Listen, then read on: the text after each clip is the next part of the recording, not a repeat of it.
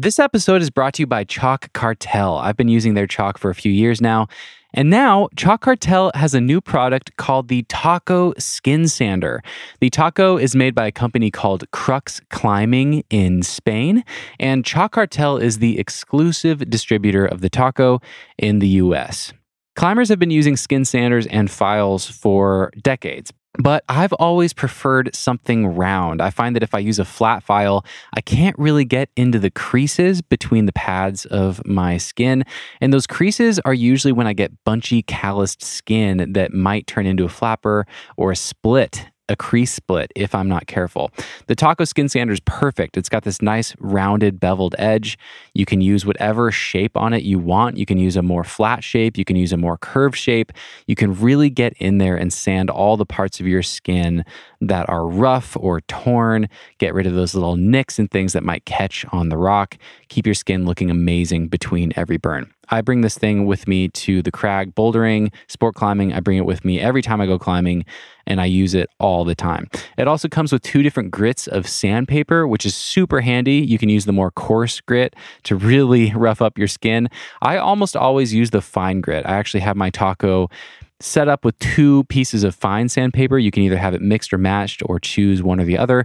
I like the fine stuff. That's plenty of sanding power for me.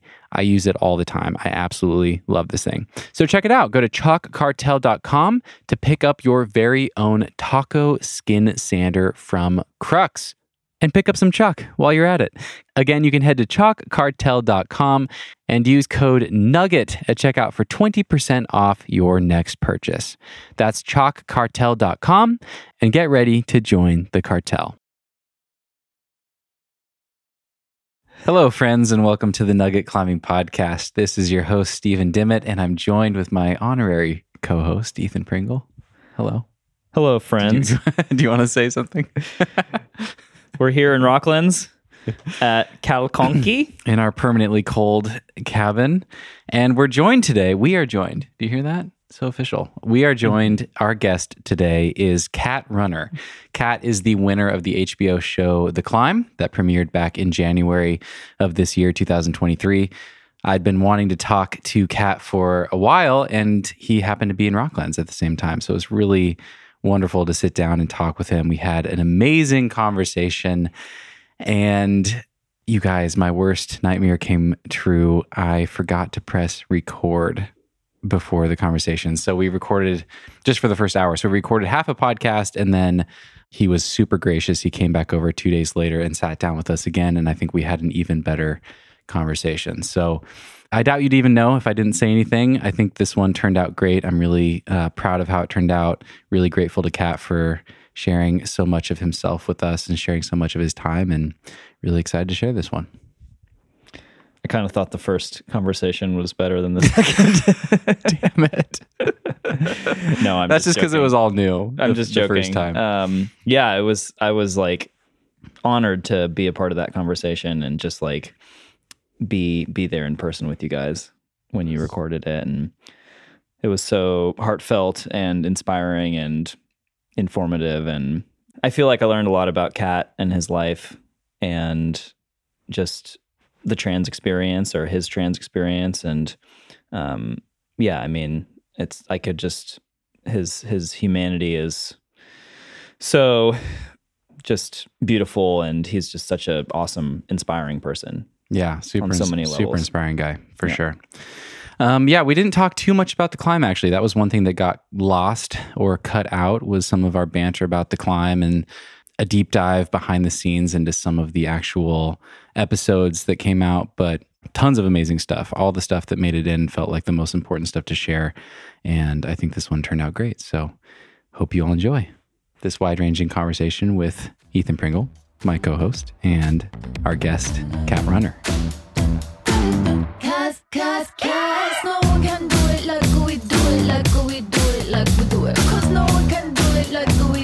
Like we do it, like we do it. chewing gum.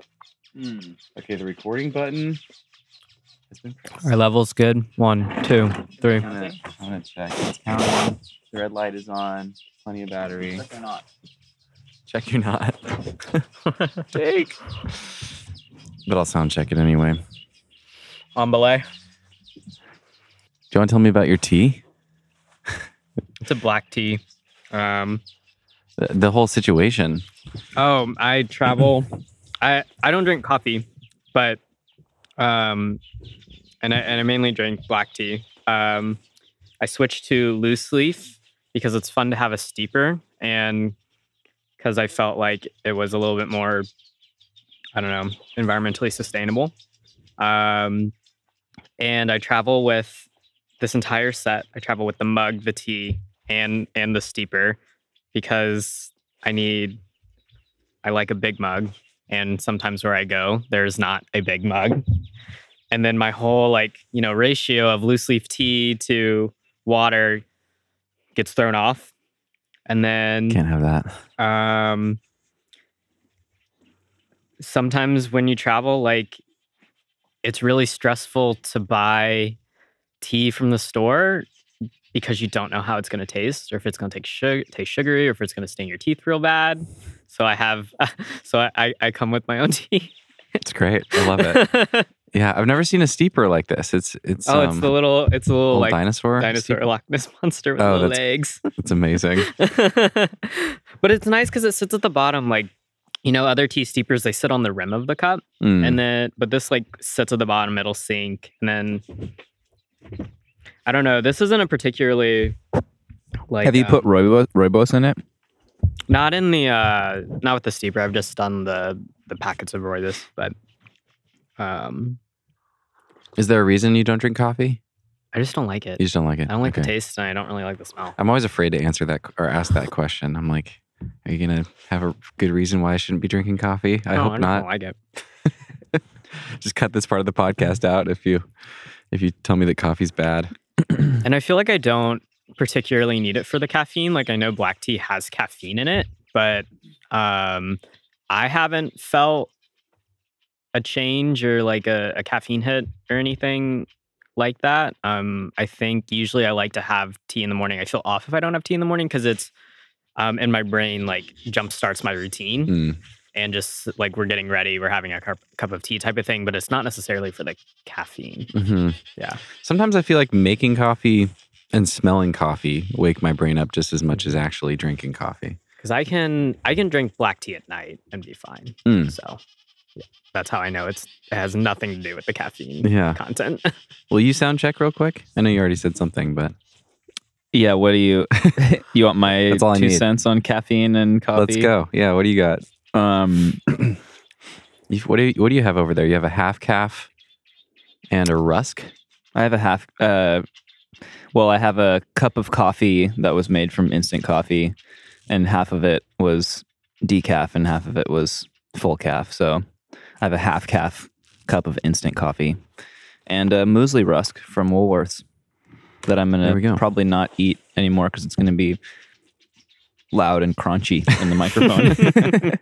and You can. if we're having a semi-serious or completely serious conversation, Mm-hmm. you're, maybe you're just in the back chewing away, maybe maybe away. munching on rusks is not the appropriate thing to do. Yeah.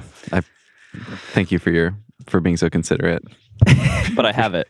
This is going to be sitting here taunting me the whole show. I'm going to cover it up, hide it.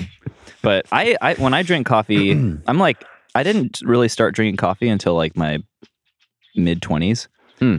And um and now I'm addicted. Yeah. Yeah. And um I've taken breaks from it, but I can't seem to like stay away for very long. Mm. yeah, I've taken breaks too, and it's like, well, I feel fine. I don't know if I feel different. So maybe I just get to have this thing every day because I like it. So I'll just go back to doing that. Like if it was really life changing to go off of coffee, I'd probably stick to not having coffee. hmm But have you noticed anything when you've gone off of it? Well, I feel tired and I have a bad headache for like one day. Mm-hmm. And then I feel less like anxious for sure. I feel more calm and like even keeled throughout the Mm. day. I coffee coffee spikes my anxiety like a lot. Okay. Yeah. it's not that I will for sure have like heightened anxiety when I drink coffee, but if I go do something scary or like if I if I have like a, you know, if, I want to try hard on a rock climb and there's like a performance element and I might have some anxiety already, I'll have like a lot more if I drink coffee. Or if I Mm. want to go do like a highball or something. I stopped drinking it last year after I did um, get railed because that experience kind of like ruined me a little Oh. bit. Wow. Yeah. Cause I was like already pretty freaked out. And then I I had like I had like a really bad night of sleep the night before. And then I had like a lot of coffee right before we hiked out there. And I was like And then you I had was kind singing. of a terrifying experience, well, I think or is it, it was just a terrifying experience no matter what? it was a ter- it was probably gonna be terrifying for me no matter what, but I think it was it the anticipation was way worse because I was so jacked. Mm, And that happens kind of frequently. So mhm. yeah. Coffee. Drug drugs are bad. I think it really does like it, it amplifies my anxiety, but maybe some people just live like that and they're like, this is just my life. So. yeah, coffee, and then you just add some other things, you know, to to bring it back down. yeah, you have to eat like a big meal. And I was thinking like, of pharmaceuticals, but Oh. but also that. oh yeah. hmm Yeah, My- this anxiety my problem. I'm not going to stop drinking coffee, but let's add some drugs. anyway, we don't need to go into that. So, Cat, I saw you yesterday at the the little the hen house, the Yeah. little like tea shop, coffee shop, whatever. And um, you know, in the morning we're getting breakfast before going out climbing, and you were doing some work. Yeah, uh, I every every Sunday, and I have not done it. I I have to um, every Sunday I put out as part of the like first initiative that I started doing with the, as the Queer Climbers Network is tracking um, queer climbing events both domestic and globally.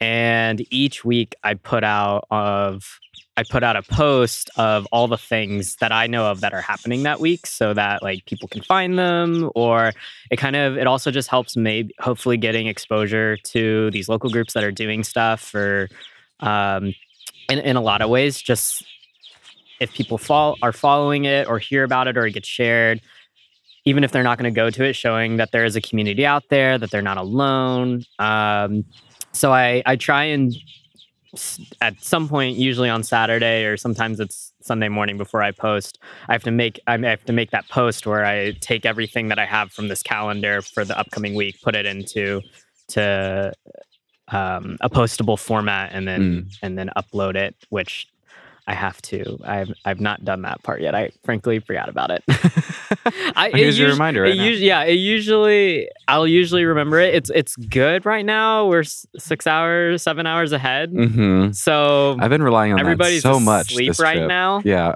in the U.S., which is what I mainly track. I I do have some international events. It's because there are some international groups. It's just harder to I think keep up with those. Sometimes with the language barrier, sometimes with the time differences. Um, also, just uh, even less of kind of um, a know-how about what's going on globally and being able to keep up with that um, than than throughout the U.S. So it's yeah hmm but that's what I was doing yesterday. Is I, I was preparing that post so that because because otherwise, if I don't, it it just takes so much time because um, I've gotten to a point where the Google Calendar, like there are things that recur uh, regularly. So they happen the first Friday of the month, they happen the second Saturday of the month, um, and and so on and so forth. And so those repeat, but I still each week have to manually type them up to post on Instagram. Mm. Got you. Is there something happening in Australia? I Um, didn't mean to snoop, but I saw a big graphic with the word Australia yeah, on it. there's a really big climbing group called Climbing QTs that function out of Australia, Mhm. and they have a bunch of meetups every week. They'll do, uh, they they do like a lot of what other groups are doing, which is was one of kind of one of my main um, thought processes behind the Queer Climbers Network is I didn't want to establish an organization and then go and try and put that throughout the US and it be and like create this almost like franchised thing um because that just I'm not a part of those local communities but also there are so many organizations that are already doing things just people don't know about them Mm. and I really just wanted that's why the idea behind the database, that's where the idea behind the database came from was creating a place where all this information can live and be found. Um, so that if you're traveling, because as climbers, it's it's a part of our lifestyle. I'm sure whenever we travel for work or um, for fun, we stop in a gym at some point because it's a part of our routine. It's how we regulate stress. It's a community building thing.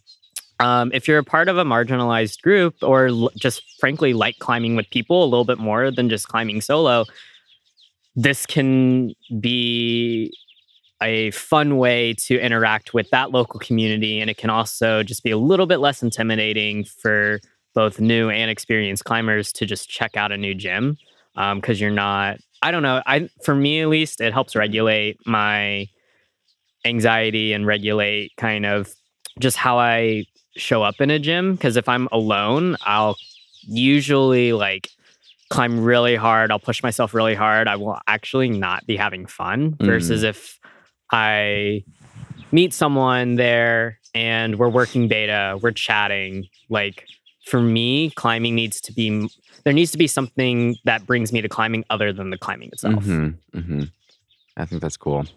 I was I was curious about what you were working on. I just you know we chatted yesterday morning, and you said you were having a work day, and it just made me wonder like what is your what is your life like this year after the climb? You know, like the the whole premise of the show. Um, Ethan hasn't watched the show, so we can fill him in on on the show. Um, Sorry. the whole premise of the show is like the winner wins a hundred thousand dollars in this hundred thousand Prana sponsorship. Um, obviously, you didn't just walk away into the sunshine and and just like you're. I thought it was really cool that you know part of the show as it evolves is sharing everyone's story and like what's important to them and what they want to use with the the platform with the financial support all that. But what does your life look like in the year after the show? How long has it been since you guys wrapped and and what did that look like? So it's actually it's actually been a year and a half since we wrapped. oh wow We, we the show itself didn't premiere until a year after we did it. okay and that it was honestly like kind of nice um to have that year as a little bit of a grace period to return back home see my friends know what's coming in the future and having the time to prepare for those changes and kind of even like be able to fully grasp what that could mean now rather than like oh it ended your life's going to change in a matter of like a week or a month or something like that. And my life did like it, it was it was interesting. I mean um I wa- I was making changes and making plans for the following year when the show would come out. And then when the show came out it still immediately kind of changed in a way that was very rapid it premiered in January and three drops. Yeah, I premiered in January and then I didn't have things planned really until March. So like the the as far as like climbing trips or yeah, just like climbing trips and other things for work that I was going to do anyway um, weren't really planned till March. So February was a more expedited version of that year long grace period type of thing to now pre- mentally prepare for um, the next year and beyond. It's it's been really really amazing. I think um, a lot of what I had intended and what I planned to do, I was going to do regardless of the prize and the sponsorship. I was going to um, whittle away at that and really start building the Queer Climbers Network, no matter what had happened. But the sponsorship really just gives a gives me more flexibility to dedicate and manage my time. Um, I'm still working at home. Like it was, I think that's something that people always expect is like, you just won this thing. What do you do now? And it's like, well, I went, I went home and I went back to work because I really appreciate my job and I enjoy it a lot.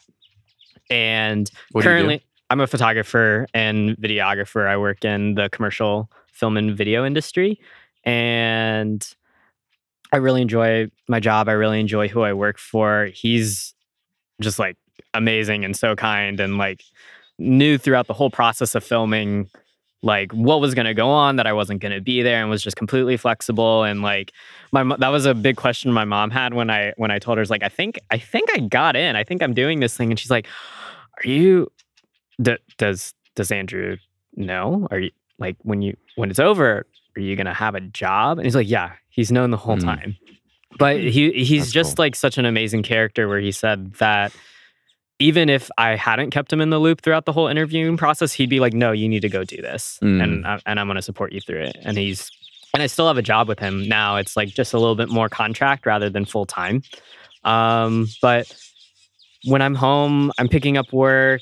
I'm working on Queer Climbers Network. I'm climbing, and then um, it's just been really great to connect with some more people in the industry. Uh, I'm working with Flash Foxy on a larger scale than I have in the past as a part of their photography team for their festivals. And like one of my main goals was I want to um, be able to teach clinics and help expand access to climbing education. So I took my SPI course and I'm working toward getting Nice. a certification for that so Cool. that so I have opportunities with that. I've worked more, I've been able to work more and like travel out to Oregon for out in the wilds first outdoor like queer climbing festival in Smith Rock. And it, it's just been like kind of amazing to be able to connect with organizations that are already established, particularly in the West Coast, because and, and then learn from them, connect, and then be able to like realistically plan and think about can we bring this to the South? Can we Mm. bring this to the Southeast? Because we don't really have anything like that. Mm. And And you're um, from Louisville. I'm from Louisville, Kentucky, so it's like South Midwest, like um but we don't have like a queer climbing festival in the Red River Gorge. Um the local queer group that we have at the gym is the first in Kentucky as far as I know. It's there are a lot of people within the South who want to create these programs and are trying to do it, but it's it's just we need like I think to do it collectively. And it's been helpful to have the time to meet all the people who have dreams about this. And then now we can like okay we can delegate and we can do this together. Mm.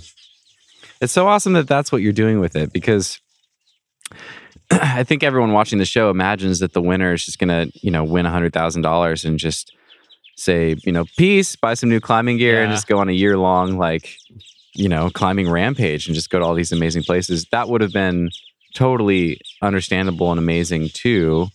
I think for me, what what I found out like a good couple of years ago was I was when I was working in my climbing gym, I would climb before my shift or after my shift, and usually that was in the afternoon when there weren't people in the gym. There weren't my friend, my friends didn't come in at that time, so I was climbing very solo, and I'm I'm a very introverted person, but like the climbing community is my social hour, and like I learned, and and then I got hurt, and I wasn't going into the gym at all, and I got really depressed. Mm. Um, and then I had this like revelation, which it sounds kind of dumb, because you'd think it's like, well, of course you can, but my head, you know, it's like you think climbing, going to a climbing gym, we're going to climb, you have to climb. I learned I can go to the climbing gym and not climb. I can just go and hang out, and just hang out with my friends and stuff, and um, because that was that was really like largely who my who my community was. And when I wasn't a part of that, I was very alone. And it just helped me realize how extremely important and how fundamentally more important this people I climb with are than the climbing that I'm actually doing. Mm. So, both for my safety, but also just for my own personal psyche, how I perform, um, what I enjoy.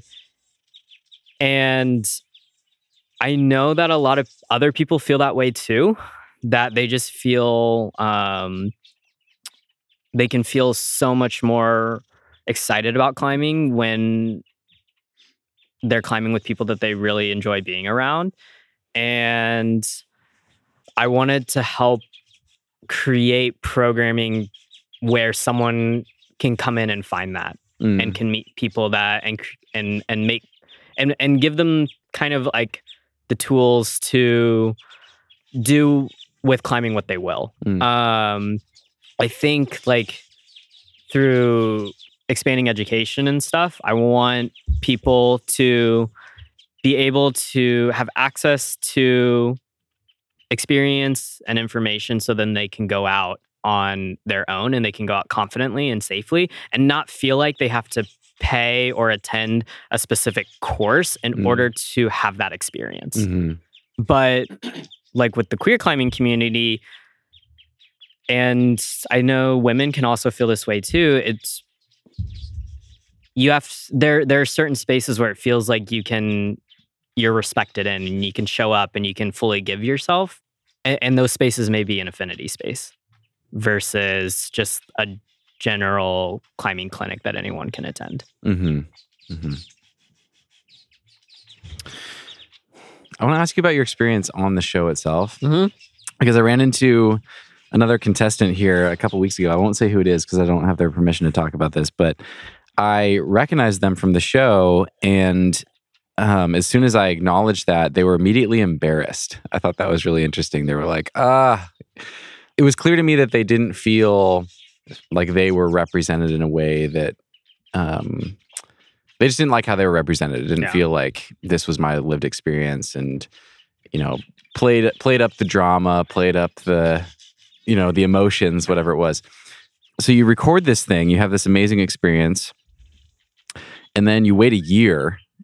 Do you see any of it in the meantime, or does No. it just drop? Yeah, it so just dropped. we were we were all experiencing everything being revealed at the same time as everyone else. Like we we maybe got to see the trailers and the episodes like the night before, like a few hours before. Were you like super anxious watching every episode? Um, I think it, it, it wasn't really an anxiety to me. It was more just like a curiosity of what they were going to pick to include. Uh, just because I know that we filmed so much. And How long was the filming experience? total um it was for me about four months there was a two and a half three week break over the holidays but we filmed from november 21 through february 22 Wow. um and it was like two six week blocks Wow. um i yeah i i was mainly like i i know the inner workings of film. It was kind of fun to be on a on a film set and listen to just like the radio chatter or the terminology the lingo and stuff because i knew what it meant. Um and so a few other people in the group also knew um because mario has done some work in in production as well. But um i don't know. It, it was it was just fun being clued in in that way. But and and seeing how a production like this comes together. And i knew that you know stuff would be omitted and it wouldn't what we are experiencing is going to be something entirely different than what the audience experiences and what they see. For for my story i had the benefit that being the winner like unless if they they're doing something like really funky which sometimes they do but um i was going to be painted in a in a positive light and my story was going to be positive. I was i was going to be the protagonist. And It's so weird to think about it that way. yeah.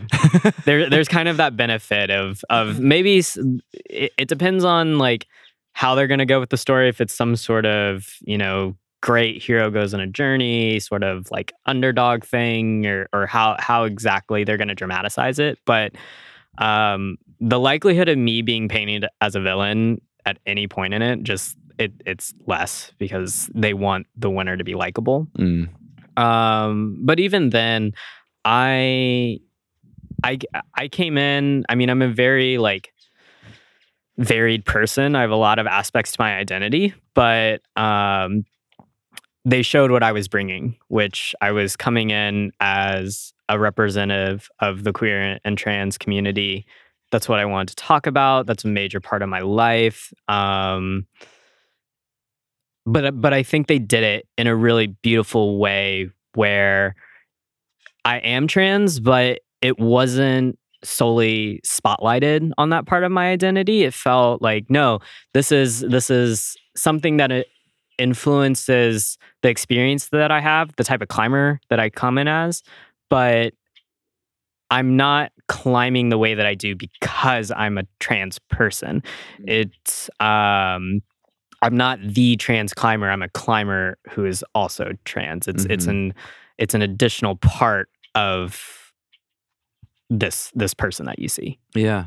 I hadn't, I hadn't thought about what that would feel like for you, but I, I can think back and remember that. I think they did that really well where you meet Cat and Cat's part of, you know, the group and you see some of your climbing and then it's like three or four episodes mm-hmm. in that they're like, oh, here's here's more of Cat's and it's very subtle. It's just like me kind of just touching on my history, my backstory, just like in conversation, like anyone else, where it's like we're telling a story, we're talking about why we're there, and it just naturally comes in that like, oh, this is where my mind went. This is how these things stitched together, and it just that just followed throughout the the whole um, show. Mm-hmm. Yeah. What did the experience of shooting and climbing actually feel like? Did it feel like a climbing trip? Did it feel like a weird work thing? Something in between? I think it's uh, th- there's nothing really for me to compare it to because at that point that was the first time I had really been out. I had been out of the South. I had, Mm. um, and it was the first time that I had been on a trip longer than like two days. Uh, wow. because That's you know, like yeah, I would. Uh, the furthest I had gone at that point was I would go down to Boulder and Chattanooga for like two days, and then I would go home because it was the weekend. And I'd never been out west. I'd never been international to climb, so I, I just like don't really have anything to compare it to. It was a really, really interesting, fun situation. I think um, there there was certainly a learning curve to it, and like like with any climbing trip, there's a learning curve with the culture that you're in and the place that you're in, and to add to this trip, it was also like a production. So the learning curve around the the run of the production and the rhythm of the production and the scheduling and the routines and then maybe like the anxieties or the circumstances of a competition on top of that. It was it was a lot to kind of figure out. Mm. and then once once once i figured out that step then it was like okay we, we, we've got it down. I know what to expect. This is what we're Mm. going to do. And, and it felt a little bit more relaxed Mm-hmm. Did you meet Jason Momoa? i did I want to see a photo of you standing next to Jason Momoa. you just watched the last episode Okay, I'll watch it again. um there's Yeah. this really really funny shot what a, what a massive human. Oh, he's so big. There's a really funny shot when we're all standing on the cliff and like when we were doing it, they were like, "We're gonna put Jason Momoa next to you." I'm like, "I need to be on a rock, and Jason Momoa needs to be on a hole." and they're like, "We know." but even then, like, it's all of us next to each other with Chris, Megan, Dom, and I, and then Jason, and he's still like a whole head and a half taller than all of us. It's just like the shot is really funny to me, just because he's such a tall human. Yeah. He's like six four, so Six four and like two fifty or something. Can you Yeah. imagine how strong his hands must be? Because he climbs pretty well. Like that's that's a lot of that's a lot of man to pull up the wall. I, all I can think of is the climberisms version of him. that was something that we would joke about was with climberisms and the account crispy shawarma. Mm. Like, what would when we were while we were filming? It's like, okay, is is this going to be the thing that makes it on one of those meme accounts? Have we made it? The, the shot of you guys standing next to each other. Or no, just like in general, anything that was Anything. going on. Yeah. I think the first one that made it on one of them was when we're hiking out to the boulders in Wadi Rum, and Dom is carrying a rug to function as the blubber. yeah, it's a funny photo. Hmm. I'm sure I, I remember seeing a, a climberisms from the climb. Yeah. I can't I can't think of what it we was. We were just kind of joking about like, are we gonna make have it? Is this gonna be guys something made it. that's you guys be went big for sure. And and what and uh, and while we were filming, it's like, is that gonna be it? Is that is that what people are gonna pick up on? What was your experience like when the when the show dropped, that first drop in January the year later? So you had that grace period for a year, and then what happens? You said like you kind of felt ready for it, but then it still surprised you. Was it just getting recognized by tons of people? Was it an outpouring of messages from people? I think um people like it was it was really really fun getting to almost re-experience parts of it with the original crew because we would as stuff would drop we would talk about it and we'd remember things. But then now with like my close friends and family who knew that i did this thing but didn't know that now we're getting to watch it. And then it, it was really fun getting to talk to them about it and experience that. I didn't start receiving a whole bunch of messages until kind of later in the episodes.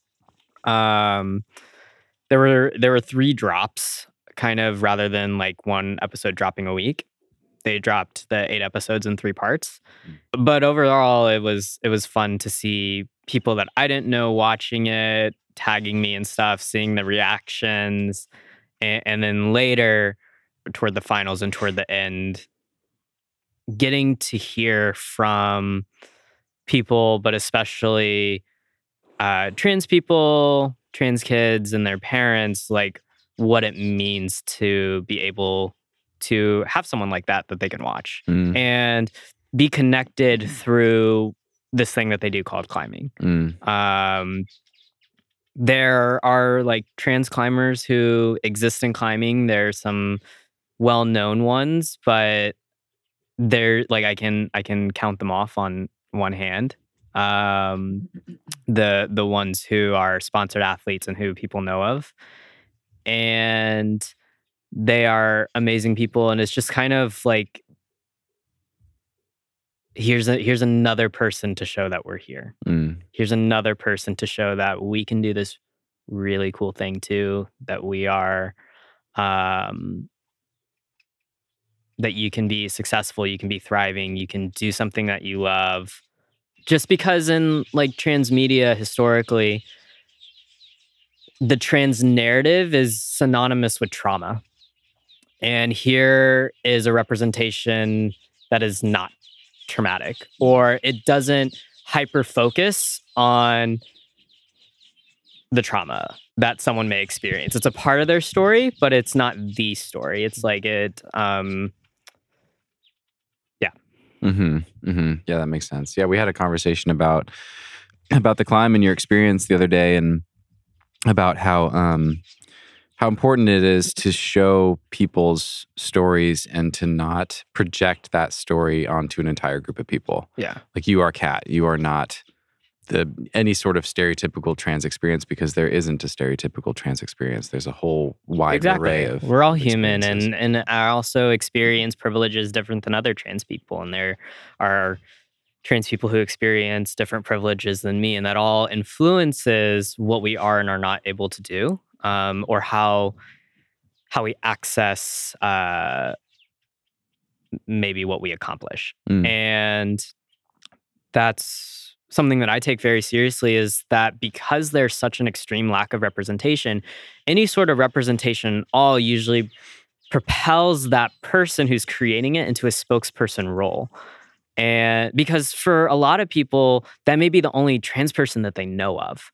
Um, they don't have other voices to listen to. They don't have other experiences to know of and kind of make a, a critical analysis of like, okay, where here's like maybe the communal thought behind this, because a lot of people in this community are saying similar things versus this one person who says says something like really, really off. Should we should we believe that this is their personal experience or this is the personal experience of everybody? Mhm. Um, so that's why it's really, really important, and I take it seriously. Is that um, anybody, when you're consuming anybody's stories and you're listening to anybody's voice, that you don't project their singular experience on the community that they belong to as a whole. Mhm. Mhm. Because I can't speak for the whole trans community. They like uh, statistically, there's like two percent of the um, world's population is trans. So like of eight billion people, that's a lot of math. But um, it's it's more people than just It's me. too- it's too early for math. Lots of people. yeah. Yeah, for sure.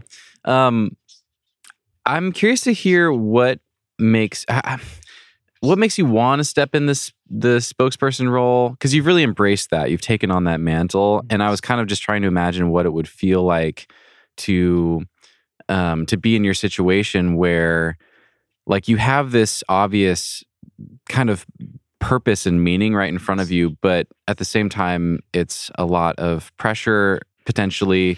It's not your responsibility. It shouldn't have to be your responsibility if you don't want it to be. Like that's I mean, that's the case with with any marginalized person who's doing something cool, we automatically want to make them an inspiration want to um, or, or feel as though they should not only be an athlete or whatever they are, but also an advocate and you know um, this this yeah this source of inspiration.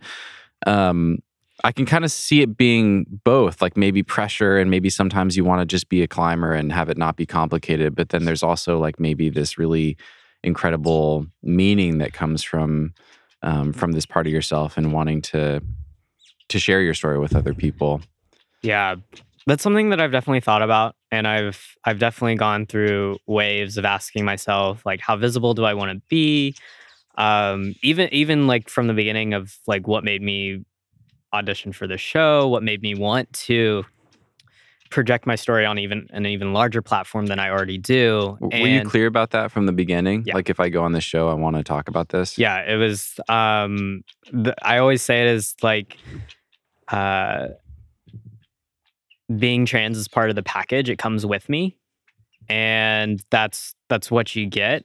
It's something that's extremely important to me. It really, really does have a large story or a large role in how I present myself and um, who I am to you. And I want to acknowledge that and embrace that. And more importantly, I'm proud of it. Like, um, I'm proud of what I've learned from being trans. I'm proud of how I show up. It's um, I'm proud of what I've needed to do to love myself.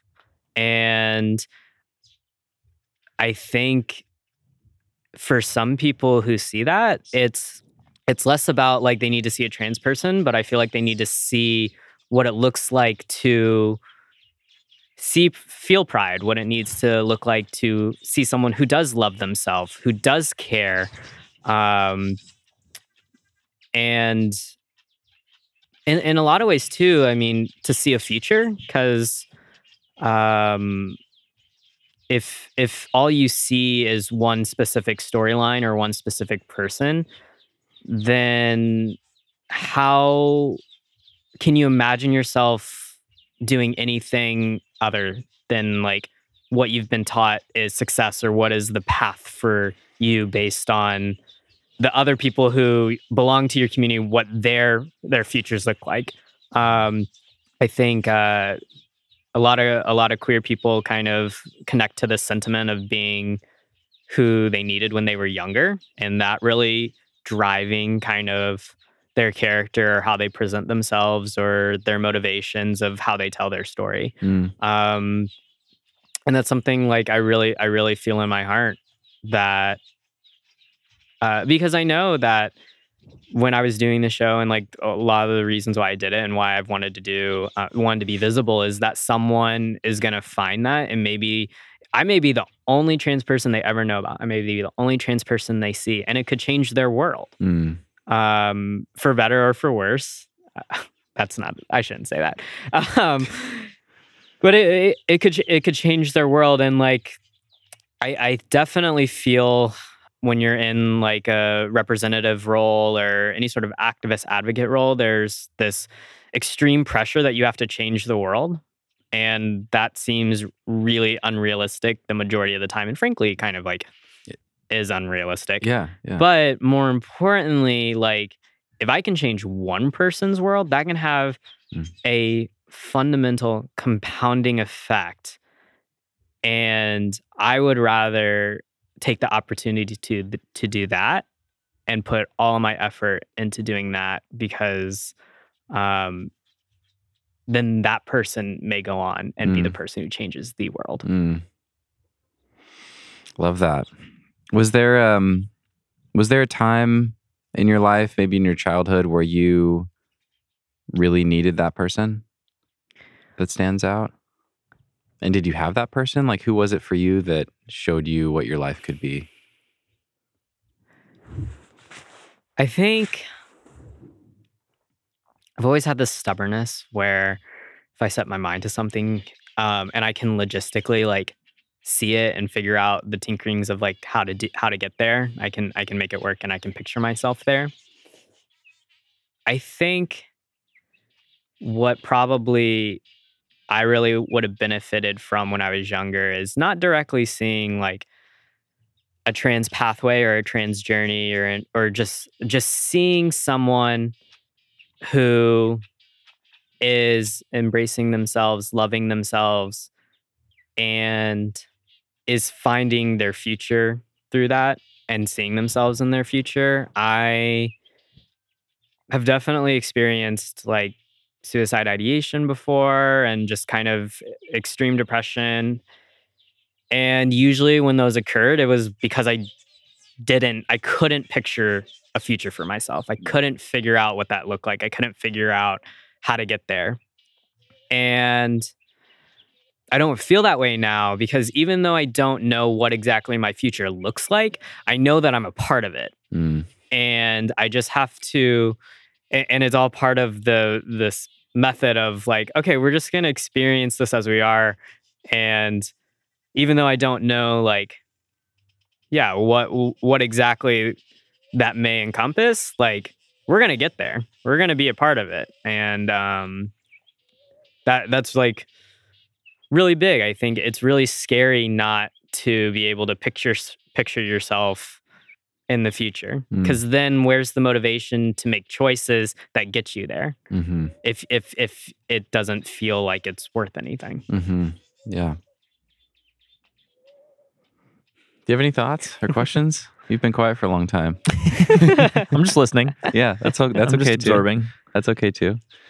Um, no, I mean that's that's that's super beautiful. I mean, I think a a minute ago I had the thought like you are changing the world. You're Mhm. like you're having an impact on so many people's lives. yeah Yeah. I mean, it's it's amazing to get feedback from just one person that you had a positive impact on them, but like you know, it sounds like it's been a lot more than that. there's a i was reading the alchemist for the first time while i was filming the show it was Oh. a, it was great how that linked up i think i think that That's book amazing. i definitely believe that that book finds you when when you need it but there's a, a wonderful quote and i'm going to butcher it but it's something like every person plays a fundamental role in the history of the world and most time most of the time he doesn't know it. Mm. so it's like yeah it, it- everything that we do does matter. Everything that we do can have a reverberating impact. It's just a matter of like on the scale that we see and we see that worth. For me i see the worth of impacting on a intimate kind of individual level way way more important than on the whole of like the grand scale Mm. but but it's also that's something a lot more tangible hmm so it, it's a lot more tangible to make a connection with a specific person than Mhm. it is to like make speeches or um, make policy or or do something on that When- scale to and you can connect with it because you can see yourself being that person that you're talking to. Like this Mhm. person's me. This is you know, I needed myself in this moment, and I can I can have that connection. yeah i think so I had that thought too, um, same as you, Ethan, when when you were talking like. Um, you are changing the whole world. It's the whole butterfly effect, right? It's like these little trickle down connections, and I'm sure you're touching so many more lives than just one um, in this really direct, intimate way. And then they're going to touch other people's lives, and it just grows. But you also don't have to carry the pressure of having to fix everything because no Yeah. one can, right? So it's like that kind of duality where you are changing the whole world, but you're not fixing the whole world because no one can fix the whole world. Yeah. It's not up to you. You don't have to carry that that weight. Mm-hmm. And we will be right back. This episode is brought to you by PhysiVantage. I take the PhysiVantage Supercharge Collagen every day. Why? Because my fingers need collagen to get stronger. Hello. Here's the deal Supercharged Collagen is a research based, athlete proven supplement that supports collagen synthesis in connective tissue and the force transfer matrix of muscle. What the hell does all that mean? Well, to me, it means if you want stronger fingers, you should be supplementing with collagen. I personally am taking my collagen an hour before my finger training on my training days to get the most out of my training, and I really think it helps.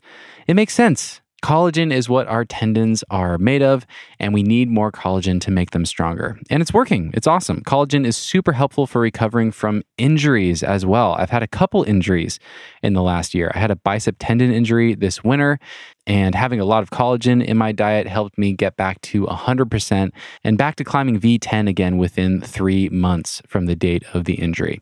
If you would like to feel the PhysiVantage, head over to physivantage.com and use code NUGGET15 at checkout to save 15% off your next order. That's physivantage.com and use code NUGGET15 at checkout to save 15% off your order. This episode is brought to you by Wonderful Pistachios. You guys know that I mostly eat whole foods when it comes to my nutrition, and I'm always looking for good crag snacks to bring to the boulders or to the cliff. Something with some substance to keep me fueled for hours and hours of climbing. Pistachios are known for their protein power, fiber, and better for you unsaturated fats for a combination that may help keep you feeling fuller longer than other snacks. And they're super convenient and so tasty. Their no shell flavors include the classic roasted and salted. That's my favorite. Super basic, I know. Salt and pepper, honey roasted, chili roasted, and smoky barbecue. They are all so good. You literally can't go wrong. Wonderful pistachios come in a variety of sizes, perfect for enjoying by yourself or with family or friends, or taking them with you on your climbing adventures. So, whether you're hitting the gym after work or heading out on a weekend adventure, Fuel up with a healthy and tasty snack. Check out wonderfulpistachios.com to learn more about how these little green wonders can power up your day. Again, that's wonderfulpistachios.com to learn more. And now, back to the show. Do you want to talk about your childhood? Yeah, I don't mind. We um we had a conversation about your childhood the other day and about um you described it as very ungendered, which I Yeah. thought was really interesting. I want to dig into that more. my my childhood now that I'm apart from it, I I can recognize was a completely gender neutral childhood, and it's I think there it was hard for me to come to that conclusion because uh, based on maybe like what we assume a gender neutral childhood to be, my childhood wasn't that like um the easiest you know most logical way to say okay a gender neutral childhood it's it's a it's a it's not a gendered childhood. It's not strictly like enforcing gender roles. And, and in doing so i think some people believe that a gender neutral childhood means like completely ridding the discussion kind of evidence or existence of gender roles. So like i don't know by pink by blue by um, Dolls or trucks or yeah. Yeah. And um whereas mine was just a gender neutral childhood is when you're raising a child and creating a space, a safe space for them to explore and learn in the world on their on their own and interact with it in the methods that seem natural to them. So like I played with all kinds of toys. I learned pretty fast that I didn't like female gendered clothing um, because, like, simply put, I couldn't play in it. Uh, I didn't feel like I could get dirty or play in skirts and dresses, so I didn't like that. And it, it felt like restrictive to me. Whereas, you know, some people, regardless of gender, may feel empowered by that. And um, that is something that should be embraced. And I think that was, it was kind of like just amazing to have that because I didn't experience kind of more strict gender roles until I got older in like middle school or so when puberty is beginning and then there there's a more stricter divide and you you are being segregated um Well, and, and kids that age are also ruthless. Yeah Like everyone's figuring out their own shit. Everyone's terrified of how their bodies are changing or not changing. Like Mhm. his is changing, mine isn't yet. What does that mean? Yeah, there's a lot going on and not really any way to kind of understand it well. And um, so I started feeling a lot of anxiety during puberty and and it wasn't um and I just didn't have any of the knowledge or terminology to verbalize kind of what I was feeling well. I didn't know that I didn't know what transgender meant. I didn't know kind of uh, just like that whole the realm of that.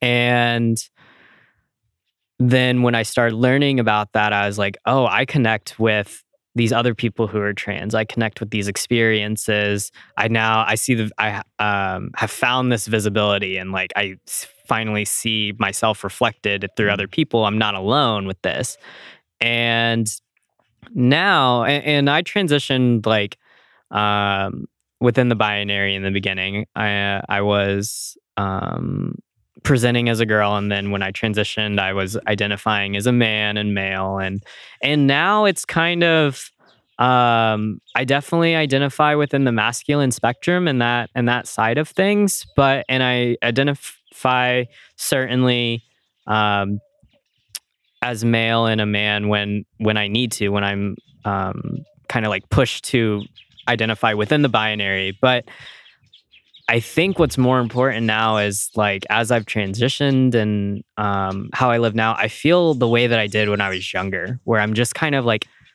genderless and I'm fluid and I'm free and I don't have this. I know what I like, and I'm not having this overwhelming pressure to strictly present toward one direction or another. I'm gonna, I, I have the ability kind of to embrace and chase what feels the most like me um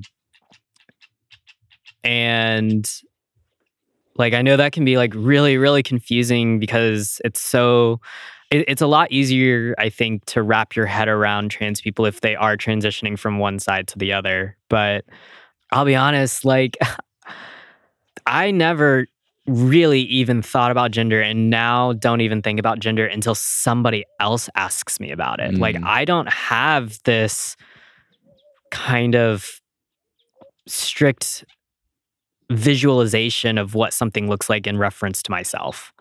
I don't feel that strongly in my heart that like I'm the essence of a man or represent that or represent kind of that side of the binary. Um but I but I do feel that way about masculinity and they're different. Mm.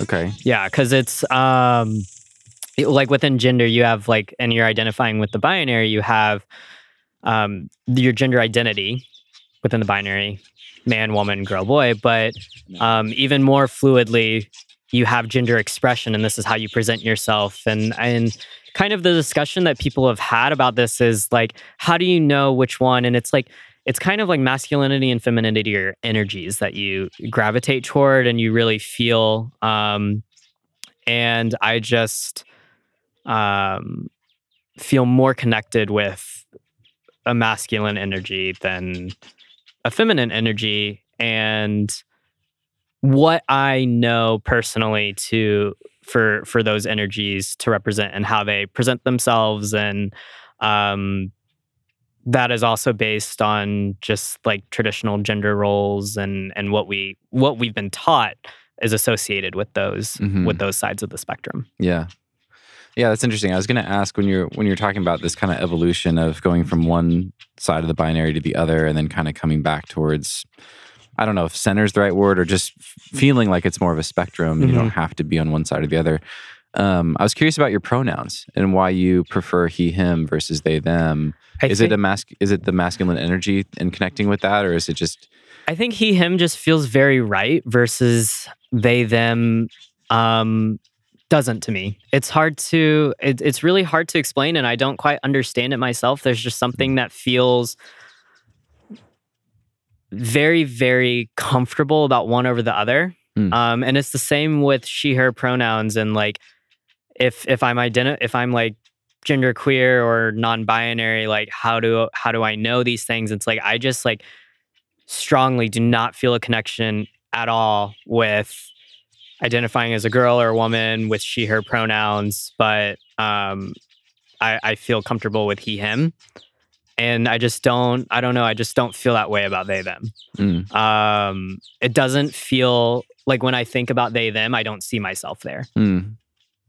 Yeah. and uh, that's that's kind of the best way I can put it.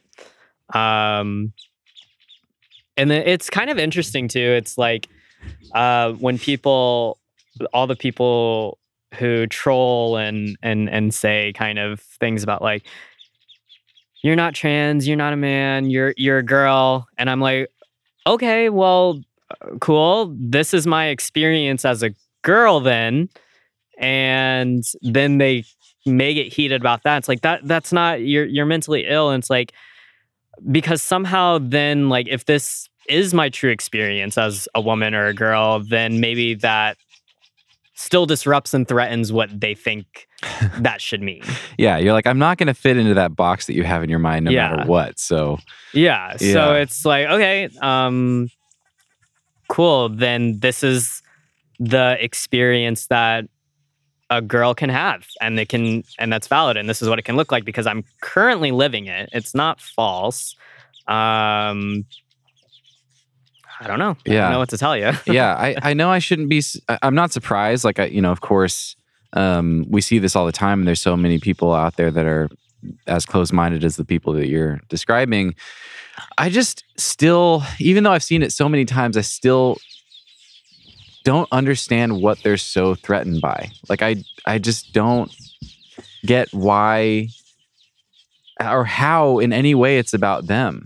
It, it just I doesn't. think it usually has to do with it feels like a threat or they feel an intense insecurity about um their own identity because if we are disrupting these hardened lines of what something means then that threatens like does this mean I'm not that Mm, and it's People a deep jump to that insec- so and it's a deep yeah. insecurity with themselves and like um that's that's kind of the only thing that I can ca- can ever really understand is like if we're disrupting the lines of what a man can be like they they no longer feel empowered by this identity that they are Mm. since like it means that men can be soft it's like no men need to be strong or or or, or kind of traditional gender roles like that it's like um, it changes the importance of certain things to them and that's a threat that's really well said.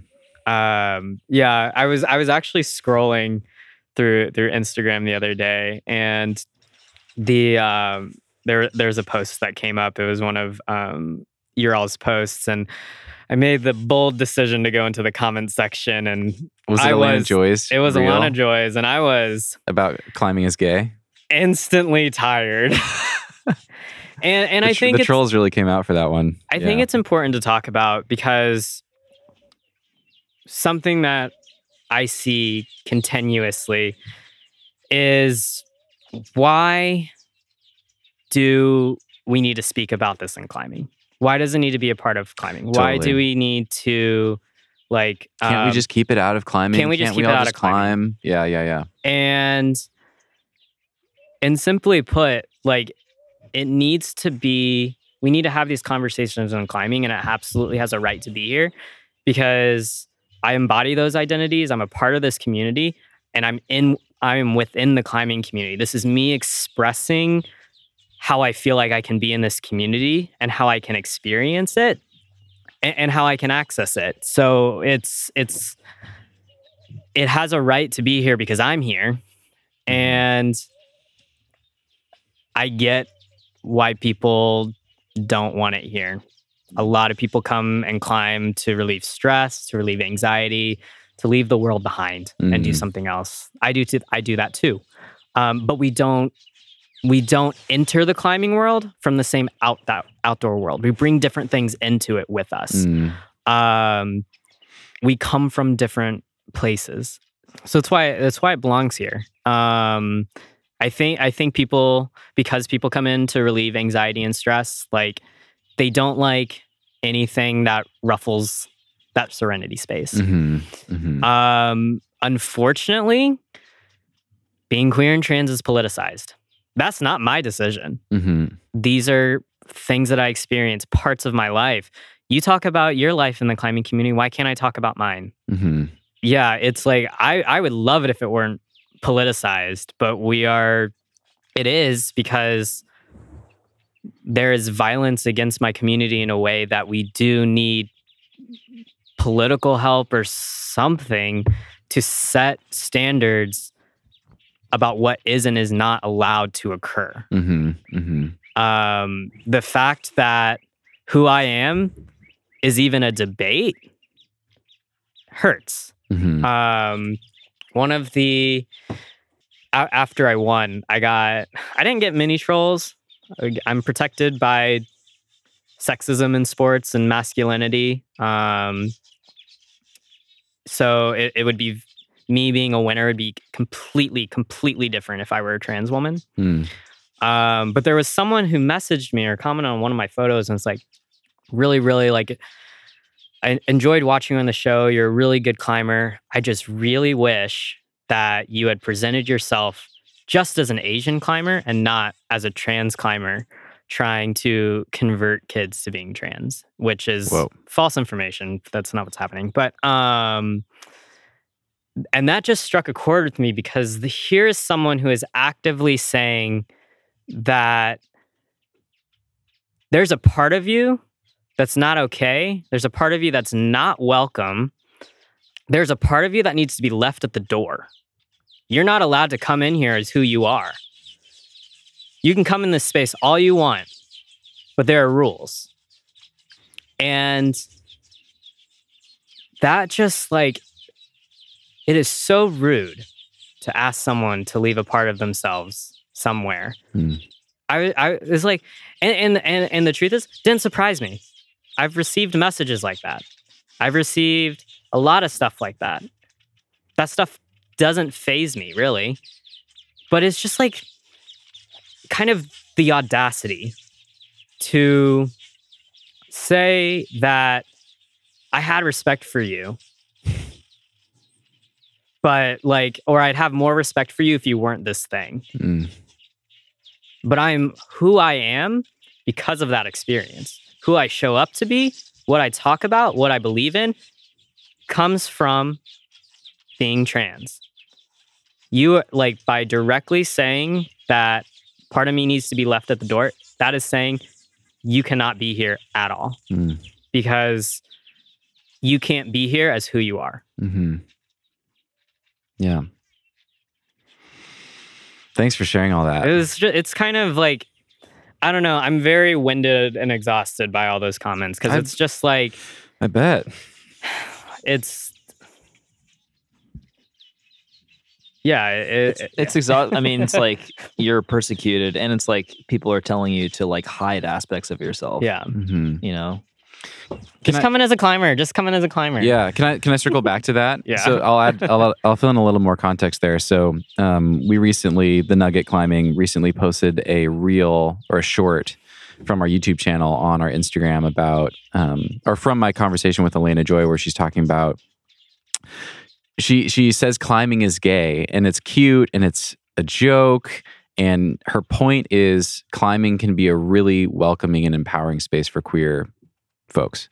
Um that's it you know and it's it's amazing. I love her. She's amazing. And we just got so many trolls coming out of the woodworks and there were two really common themes. One of them was can't we just keep it out of climbing? Can't we just go climb? Climbing is simple um and that's a totally false premise like you're you're assuming that you know you have this really simple pure relationship with climbing and therefore everyone else can have that too Yeah. but if you're a marginalized person and you can't see or you don't see examples of yourself in the climbing community or you don't feel safe in climbing spaces that are predominantly white men or or men then you can't just go climbing it's not that simple Yeah. It's like why why am I not out here with a sponsorship on a mega climbing trip going from one place to another? Because I am very specific about who I climb with because they create a space that I can be myself. They create a space where I can be give all of my vulnerability to failing, all of my attention to climbing. I'm not um, directing attention listening around me at the crag about Mm. like is something going to change here am i going to be is am, am i going to be put in danger like um i think I think even if I weren't trans, I'm not the type of person who would kind of just go and find someone to climb with wherever I am. But even more so because I'm trans, I'm I need to be I want to be careful about who I'm with. hmm I want to be able because if I'm ta- I'm if I'm around a stranger or someone I don't know well, it takes a very long time to read someone. It's a lot of energy. Like, am I allowed to openly talk about these things that affect my day to day? Like the news that I read is probably very different than the news that you keep up with. And when I see something that bothers me, like, do I am am I able to openly like talk about that and share my feelings and like relieve that stress or um I just like don't I I'm not in a place where I feel like I can do that with people that I don't know. hmm Yeah. Did you have a thought? Your microphone's ready. I don't know why I put it up to my face, but Okay. I'm still just listening. But I'll I'll close the loop on a thought that I had. okay, So the so yeah, that was that was one common theme with the comments that we got from the trolls. The other one was well, does this mean that climb like if I climb that makes me gay? You know, does climbing make me gay if I'm a climber? And it's just like, It's- what are you talking about? Ob- the, the the trolliest question of the Ob- trolliest. it's just like, so stupid. Like obviously not. You are whoever you are, and climbing doesn't change that. And that's not. That's so obviously not what this conversation is about. Yeah, Like, unless if you are if you are not in like infatuated or in love with someone of the same gender as you, you are not gay.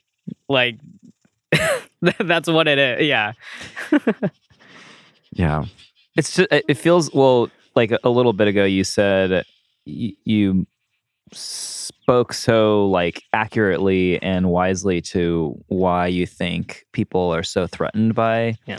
like your presence and and just like you know the like defining characteristics of your person and and um I was like wow that's that just feels so accurate. But it really does feel like a lot of it feels like a conversation about identity and labels and words really you know? It's like we're we're we define ourselves by these labels and we think that you know it has to like it has one definition to us and and um yeah it's just so funny. It's like if you people think you're trying to like change the definition of something for them and then they're just so threatened by that it's, Yeah. it's so weird like it's it's just a word or it's just it's like i don't know it's i guess it's i don't know people are just so threatened by the fact that their their version of something could mean something else to someone else or whatever i don't know it's just Do you think it's because most people don't have a deep connection with themselves?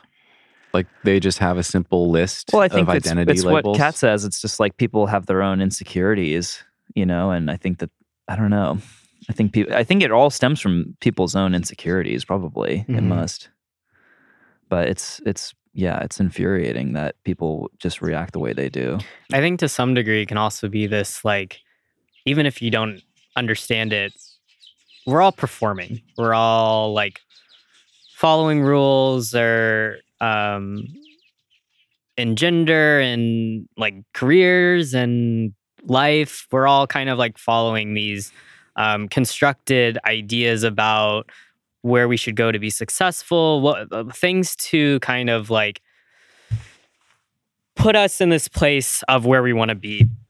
And if we have someone coming along who's maybe who who's potentially like suggesting that hey or showing us I can be exactly there too and I didn't have to do that, there can be a jealousy factor. Mm. there can be an insecurity of just like but i'm doing but i've done like i don't, I don't understand um like th- these are the rules. This is what makes sense of how to get there. Like how can you come along and say that you are also there if you didn't do that?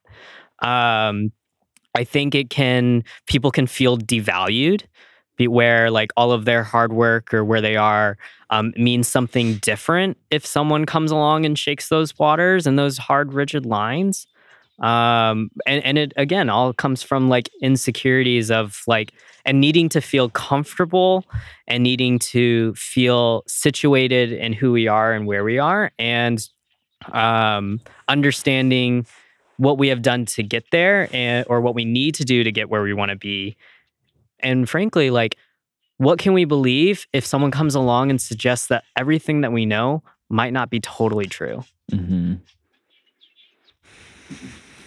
It's funny how much empathy you can have for these people, and they just like don't extend it in the opposite direction at all. yeah yeah i think I, I i always try and come from like um and it- and it's also no i'm not gonna go down that road.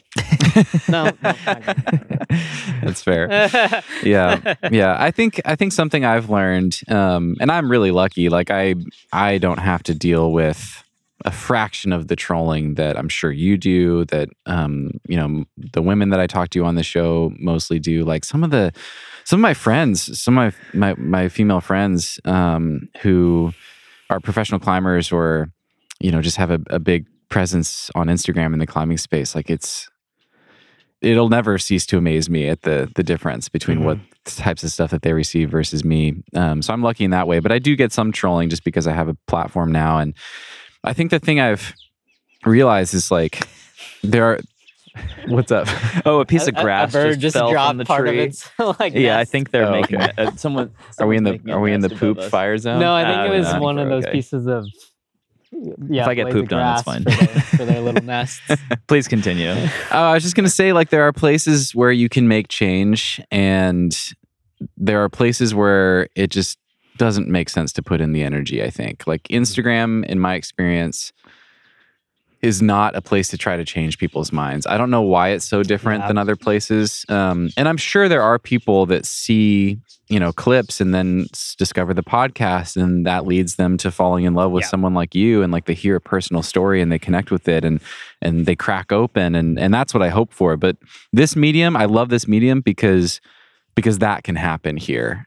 And all those all those labels and um, and boxes that we put people in fall away when you hear a person's story. But on Instagram, nuance just doesn't work and like it you know like you can't have a 60 second reel that says climbing is gay and here's this funny you know like cute thing from Elena like that just it, it just it just brings out the trolls and it brings out people who just want to be noisy and, and loud and yeah, annoying they want to be heard. they don't want to have And a conversation that, and the more you deal with it, the the better you get at being able to ferret out kind of like who's worth creating a conversation with. Um, you have those individuals who genuinely do have an intent to learn and just maybe kind of don't know how to respectfully ask that or are using kind of outdated term- terminology um, but but you can like sense like this person wants to have a conversation wants to know and we Mm. can have a respectful conversation here then you have the individuals who are just trolls not you know you may reply to them and then they just troll back and you're like this is wasted time and then you have the people who may be trolls but through your inner but are still replying and through their interactions like you know that they're not going to change their mind but you also know that other people are reading the comments too. And who you Mm. can actually speak to are the people who are reading the comments who may not feel comfortable enough commenting or asking those questions and you can be speaking to them. Mm, um, that's a cool way to think about it. speaking to them like usually kind of what i like to do is one I I always try and be respectful. Um and ex- and extend respect and recognize them as like this is another person like giving their time whether they're putting they're most likely not putting as much emotional energy into this as i am because i care about it a little bit more. But um if, if we're just screaming at each other and calling each other names nothing's ever going to get solved. Like you can't you can't hear anybody in a screaming match. Um but what I what I like to do in- those situations is like rather than bring in your own personal story, you you can bring a little bit of that in, but give them stats, give them facts, direct them to research that exists, reputable research, um, and as well as like what I like to kind of bring up are um, just just maybe asking them a question that can trigger a a thought that they may not have encouraged before about like well if this is kind of what you said what about this and then it can like make them like maybe sit and think for a little bit and, Mm. and and not just them but the people who are reading as well Mm. Is there a stat or a fact that you wish everybody knew? Um, I think.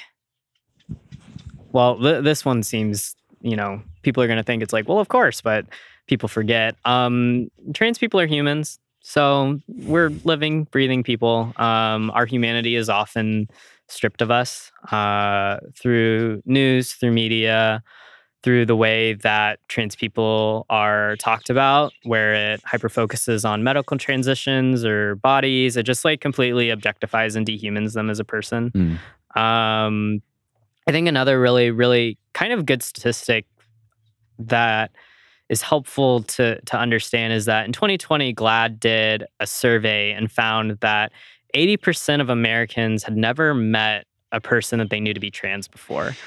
Um, and that that goes for cis people, but also trans people as well. So that means that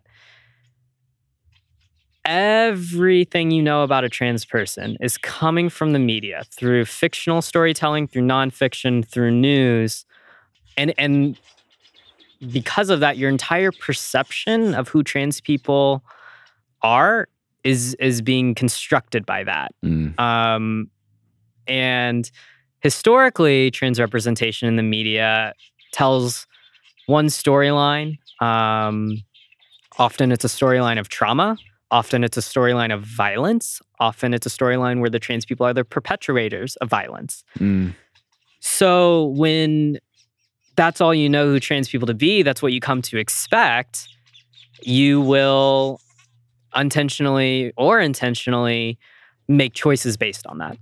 And that's where I find it's like really helpful to kind of actively just like diversify your circle of who you get information from, like not just for trans people, but people of all, all marginalized groups. Um, and that that's like one of the positive things about social media is just like the accessibility to different people's stories is just like so much easier now. Mm. hmm Yeah, for sure.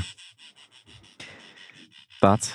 Yeah, I mean, I think it's I, I think it's hard to like it's only the most like cut off resentful people could possibly hate someone once they actually know someone deeply. Mm. And I think that like it is an issue of like isolation and you know, I think a lot of the people who think that they, you know, hate or are afraid of certain groups like they I just yeah, I mean they don't know they don't know anyone Mhm. who who who represents those groups and like I don't know, it's just I feel like it's people, you know, people who live in isolated communities Mhm. and they just get all their news from channels like Fox News or something. I mean, who knows? You know, it's Yeah. just like I can only imagine, but it just feels like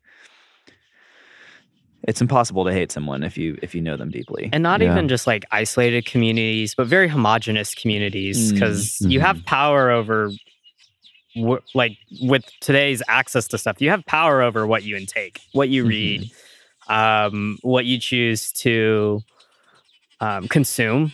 Mm. You have a lot of choice in that. And then if you're actively like not choosing to kind of diversify that or listen to other people, or you're being very selective on what types of those stories you are listening to, then that's that's still gonna contribute to like a, a very one-sided perception of a, of a community. Um, I think that's something that like I try and be mindful of. It's I, I give you who I am and like I um and, and it's what you get. But a lot of people may reach for my story because to them I am a palatable trans person. I don't Mhm. like I can identify within the binary. I can um I can be compartmentalized into the binary. I don't ruffle those feathers as much as maybe like a, an androgynous person or a non-binary person with a beard or something like that. Um, so I can I can be easier for you to consume, sure, but if but but you have to be very careful about like okay if this is this is like the rules for being trans this is the the role model for being trans because it's it's not that Mm. um, trans is a an identifier to tell you of someone's experience, but it shows up in so many different ways and expressions. hmm and it wouldn't even have to be like a huge issue if people didn't make it a huge issue. Yeah. I mean, it's like the reason that people need, you know, I think the reason, part of the reason that people need like to state that and stuff is for other people and like for, yeah. I mean, for a lot of reasons that you stated already, but yeah. Mm-hmm. have you have you had conversations like where people softened and like where people sort of became more amenable to like your humanity and the humanity of, Probably. of trans people and yeah, I'm sure. I they don't.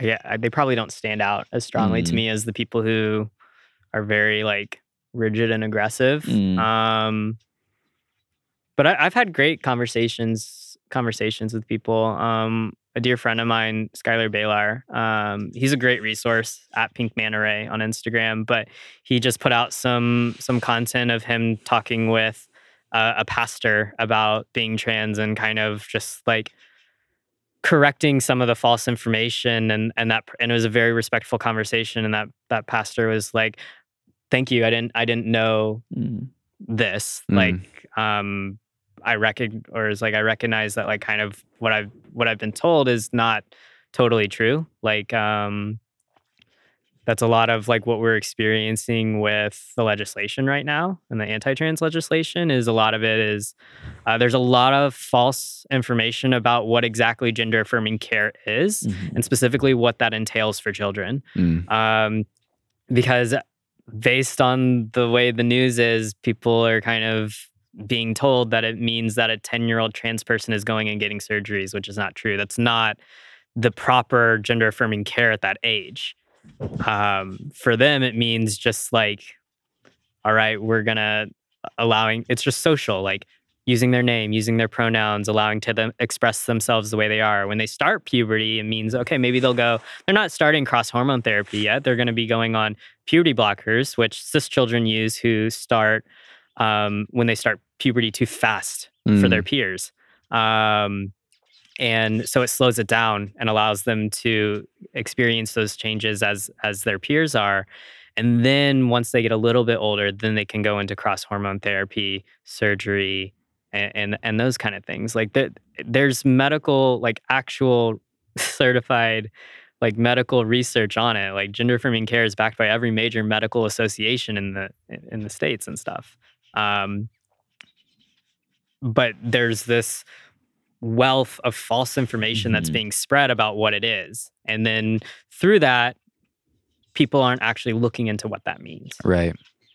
Yeah, people think that you're that a you know if this legislation passes or if certain legislation passes, then a ten year old kid can get permanent life altering, you know, whatever it is, hormones Yeah. or or something. which like at, the that age. earliest like may happen at like most surgeons at least for top surgery won't perform under 16 Mm. like i had mine at 16 hmm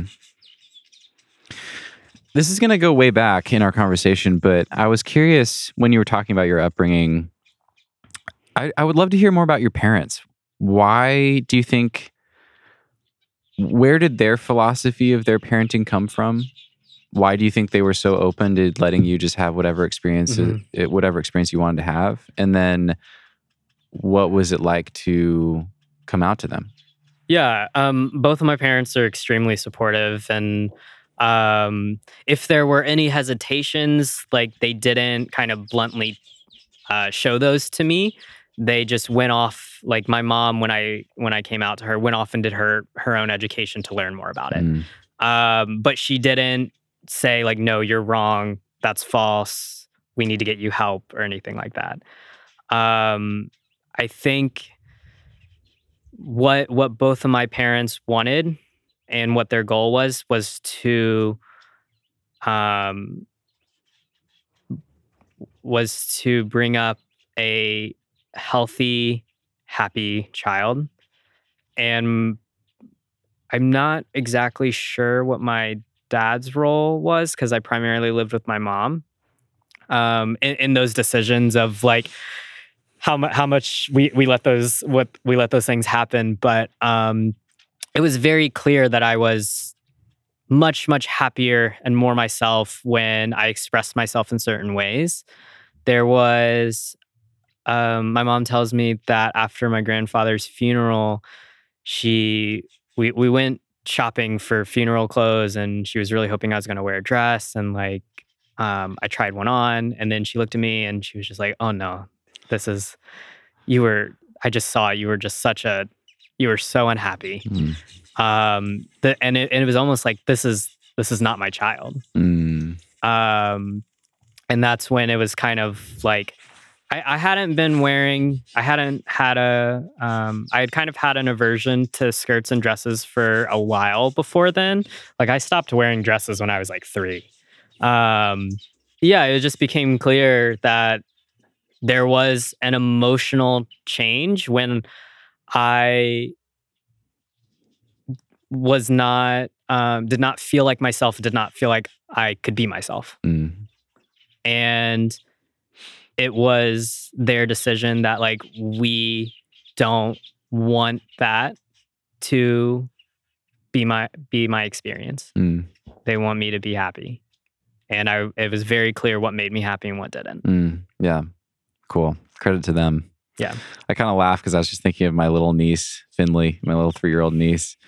And she gets to pick her own outfits a lot of the time. Or like if she, if she, you know, if my sister tries to pick for her, then she just throws a fit, you know, Uh-huh. so she just wears whatever she wants to wear. But I, I just love kids at that age and how they express themselves. You Yeah. know, like I want to wear that swimsuit with that striped T-shirt, and you can it look at them and be like you know we'll say yes but we'll we'll pack the other one in case Yeah. the, or or just like you know they'll you might learn you might get cold in February wearing that swimsuit Yeah. and a tutu, but we'll just pack your little teach them young they'll learn and, and i think in general just like with with the whole of like this this stems back to just gender roles and um kind of where we are now and how things are encouraged there's like kids are a sponge they soak up so much stuff Mm, and there there is like a a specific age when what we encourage and what we discipline changes between if they are a boy or a girl and that can have resounding impacts on who they are and later in life mm, and what they feel like they can do later in life. Mhm. Um, I think one of the greatest examples of that is sports. Um, there's this forever argument about like you know you have amazing women athletes who are fighting for equal pay, equal rights, um, equal care, and everyone's just like, no one watches women's sports. Why should we equally invest in women's sports and all the and, and all these other things? And like there there is an extreme uh, there there are high high extreme levels of sexism in in the basis of sport, and so much of that comes from the belief that people assigned female at birth are inherently inferior to those assigned male at birth. It is like by birth dictated that someone with ovaries will never be as strong as or be able to perform to someone with testes. And we know that to be false. Mm. But, and, and there's been science on that too. Um, but because it's so ingrained in our society and our system and how there's no way we can test it because in order to test it we'd have to go back for they'd have to be raised in a in a non-sexist world mm, mhm. um where like again starting from young young ages there isn't this strict change on what we encourage and what we don't encourage based on gender. Right. Um, like, would it be different if there was no glass ceiling at all? Probably. If we equally invested in, them from the start, absolutely. hmm And, and I think, and I've thought about it like directly to climbing too, and and the and the difference between that because there's no like, I don't know if if you you can't really, you'd have to literally just measure performance by measurable metrics. Then you couldn't be able you wouldn't be able to like do it based on who's getting first ascents who's climbing outside because the biggest the biggest performance difference that i see between the men and women elite athletes in our sport are the height disparities.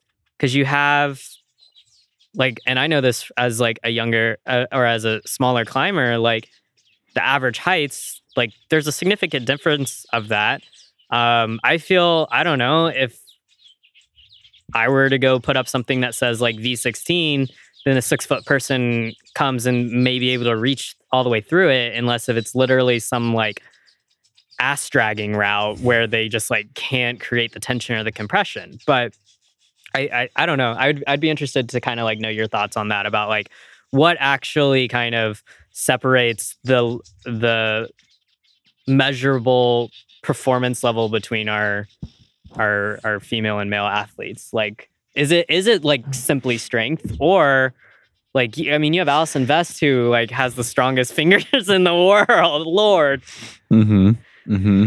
Yeah, I mean, I it's it's interesting, um, like in terms of what's measurable and what isn't. I, in climbing, it's like so like the you know the apparent level or whatever is so um almost equally matched in, like relative to other sports. In climbing it's i mean you could put the world cup women finalists on the same boulders as the men and they'd probably do really well. They'd probably do almost as good as the men. I'm sure there's like a you know that glass ceiling is like a huge psychological barrier i'm Mhm. sure that has like a lot to do with it actually you know Mhm. like i'm sure just like the support like you said and just like this this sort of conscious or subconscious bias against against like women women athletic like women's athletics um, and just like how how heavy of a weight that is on like yeah on just like women women's athletics and stuff like they have they have like such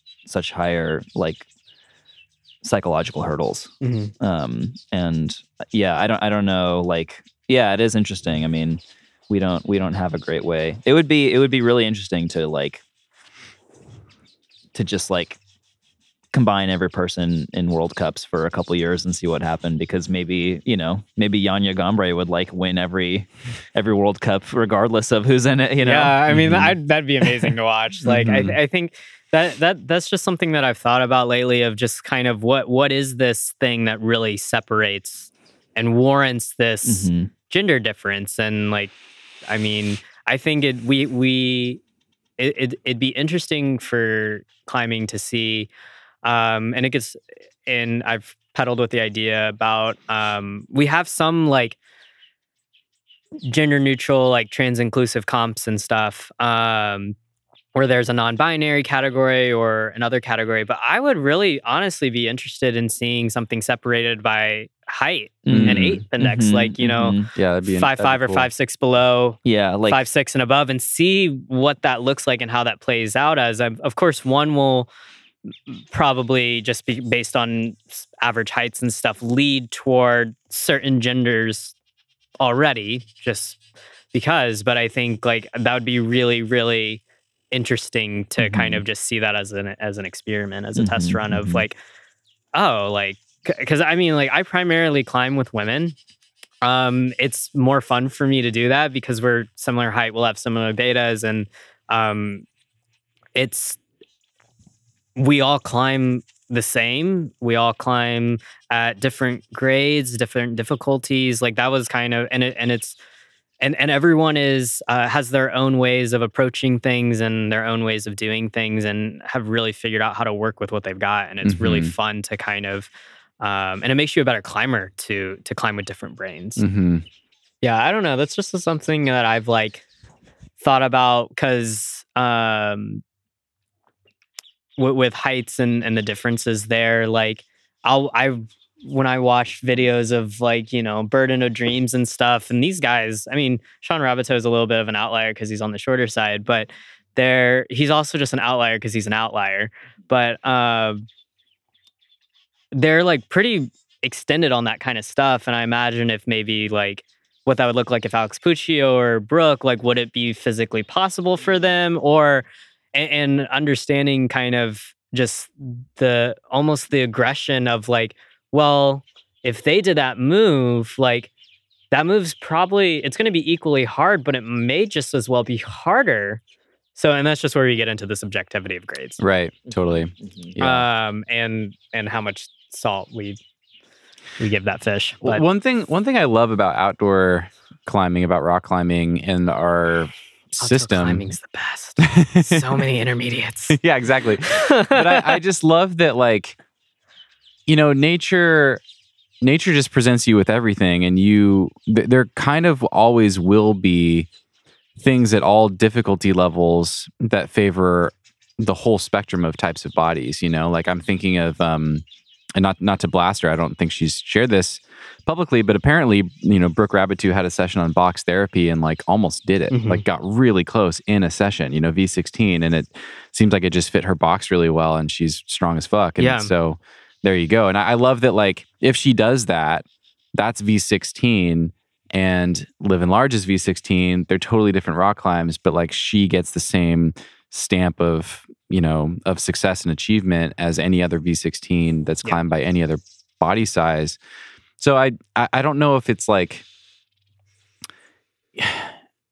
i don't know. I mean it, it's a you know climbing has predominantly been explored and established by guys who are probably like a roughly my size. So i'll probably always have like more to choose from than than other um you know if you're in the center of the bell curve you're probably always going to have more problems to choose from than if you're you know six foot five or or five foot like you but there always will be amazing problems that like suit your box Yeah, really well and I, I love that. I think it's so cool and in a place like this you can you can just go find them because they're they're out there And Yeah. luckily here they're all like pretty high quality. I feel like elsewhere in like other places you might be climbing some choss. some some rock types definitely Yeah. aren't, aren't great across the whole spectrum that's for sure So it's like Yeah. I can go do this like V16 thing that fits me, but it's a load of it's it's it's not one of them like five star classics. totally Box therapy does look like a five star. It does. Yeah, it looks amazing. It's Yeah. amazing. All right, should we break? Sure. Cool. Okay. Break. Break. Break. And we will be right back. This episode is brought to you by Rumpl. My Rumpl blanket is literally one of my favorite things I own. It's so cozy. It's like having the coziness of a puffy sleeping bag with you wherever you go. Check out this story. On a surf and ski trip through California, the founders of Rumpl got stuck in the back of their car in freezing temperatures and had to bundle in their sleeping bags and sip whiskey to stay warm while they waited for rescue. Cozy and warm in their sleeping bags, they realized they were even cozier than they typically were in their beds at home. The idea for a sleeping bag blanket was born. Rumpl's original puffy blanket is made of the same materials as your favorite outdoor gear. It pairs durable 20D ripstop nylon with a durable water repellent finish, so it's water resistant, stain resistant, and odor resistant. This thing is the best. As I said, it's the coziest blanket you could ask for. Perfect for staying warm at the boulders or at the crag. Great for camping. I have one in my van and use it all the time. And just great to have around the house. It'll be your new favorite blanket, full stop, whatever the circumstances. Go to rumpl.com slash nugget and use code nugget at checkout to get 10% off your order. That's 10% off your first order when you go to rumpl.com slash nugget and use code nugget at checkout. And now back to the show.